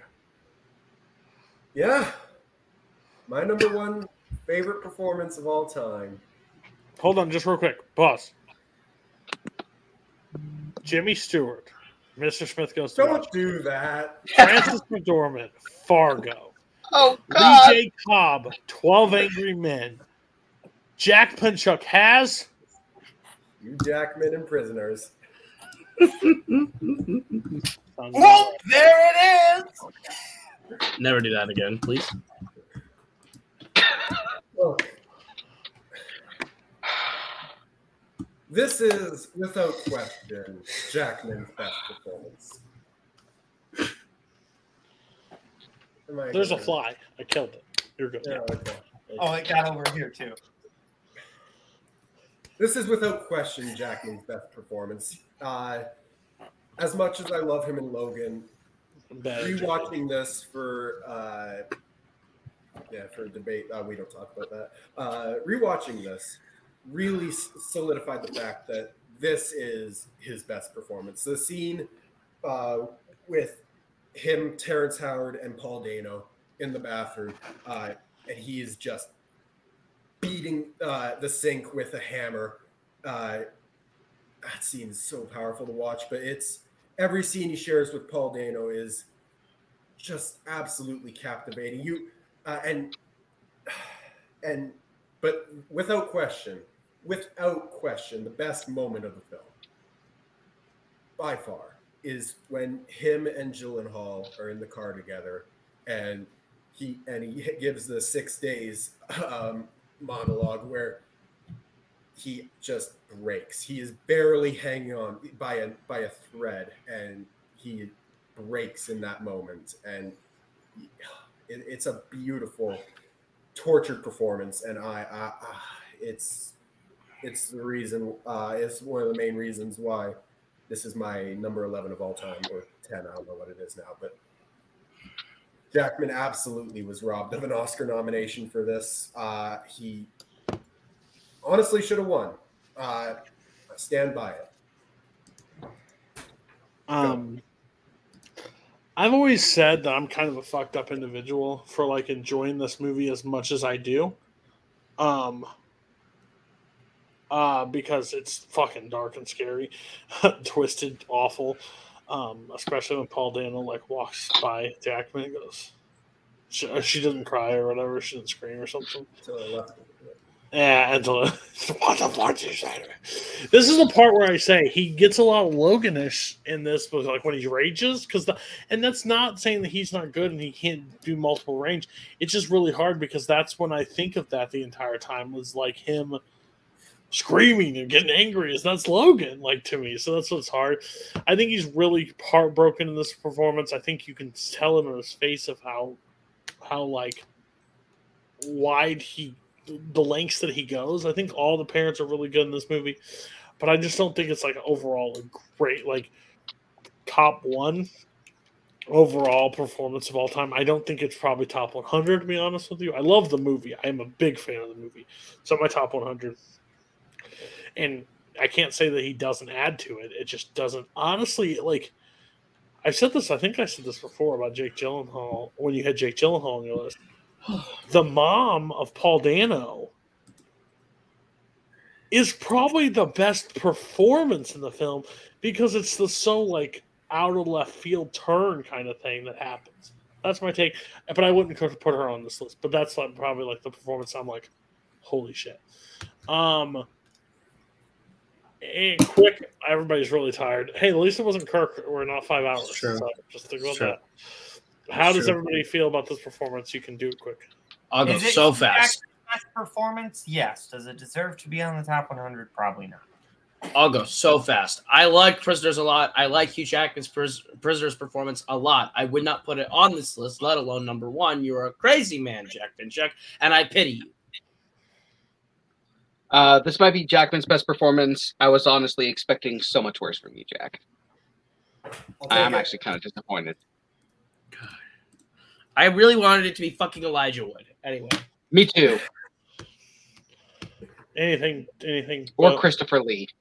no, he already said something. All right. First place tonight goes to Andrew James Barr.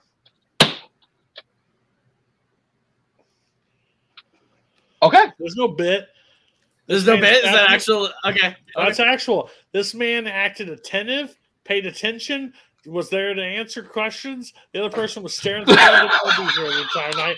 Uh, I'm being a precedent and being a little bitch about it. I'm, I don't care. Um, doesn't mean he's going to win the. I'm mean he's going sorry to. I had to wait for Barr to drone on and on and on. I'm, I'm not gonna lie. I, I really, I really thought that was a bit because he was the only. I one did too. We had to sit here and hear you drawn and drawn about Lee J. Cobb. Shut the fuck And up. And give us the plot of Twelve Angry That's Men again. the one where I went a little long, and everything else I went quicker than everyone else. Second play. Do you want to keep talking? Keep talking about. Second place, Boatman. Fuck. By a very small hair. He would have won this week. Disrespectful. Um, uh, Brando, Godfather, crucial, crucial part there. Um, yeah, that's a great top ten. How does it not win? Who knows? Um, next place, Coho. Thank you. I mean, yeah, everybody had really strong lists. I disagree strongly about your Al Pacino. I actually agree with Johnny Depp more than that. Um, Steve Jobs, of course, but overall, last place. I think this is the first time ever, but first, last place ever week. Uh, I got third one week. Oh, You didn't get third one week. Who lost that week? Uh, Bo- oh, Coho did. no, Bowman did. I never got last. Oh, Bowman did. You're right. Yeah, both. Boba got last. Was that me? Boba being got last one week. week? A little bit. I think petty? it's a little bit of a petty bitch, and also because Boatman had like three or four things that you were like, "Fuck you." That was the week that Barr wasn't here. or That too. whatever that week was. Gotcha. Okay, maybe I like Kirk more. Um, next week recap special. Um, Kirk will be here talking about egregious. We'll go through the top 100. We'll talk. We'll have fun. We'll reminisce. We'll live in our moments. Uh, then we got top side sports moments. I think I have the panel picked. I haven't. I, I will go through my list. I'll create the green room tonight or tomorrow. But I think I have that bracket. If you need, have a character, I don't want it to be like Vader, Thanos, Iron Man, all these fandom and all these same characters. Interesting list. We'll create a bracket. We'll seed it out. We'll have a panel on. It's gonna be 64, maybe a little bit of a long episode, but I'm gonna have a lot of fun with it. Um, this is not happening next. Oh, yes, it is. Yeah, it is. Yeah, yeah, yeah. Best director. So based on how that's working, we'll have classic 70s, 80s, 90s, 2000s, 2010s. I think. I think that's how it plays. Uh, you take a you take an actor from that and you get their catalog for that month that year and you'll pin them up against each other. I think that's going to be a lot of fun. We I think should we should call our shots now and do the 2020s also, and just pick random people and see if it sticks. Be interesting. Probably not. We might do like honorable mention at the end, but that will be really interesting. Um, I think it's going to be a lot of fun. I'm interested. I want a unique panel for that. I don't want like the same people. So if you're interested, please message me. How drafts basically work is first people like message me and like show interest. I'll throw you on because it's not. I don't have to prep for those. Um, okay. Thank you all. Have a great night. See you next week.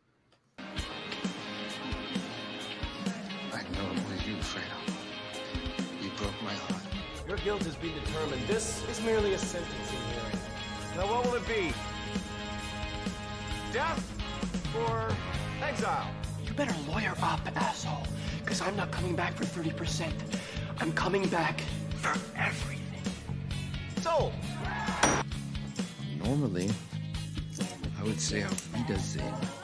But since what auf Wiedersehen actually means is till I see you again. And since I never wish to see you again, to you, sir, I say good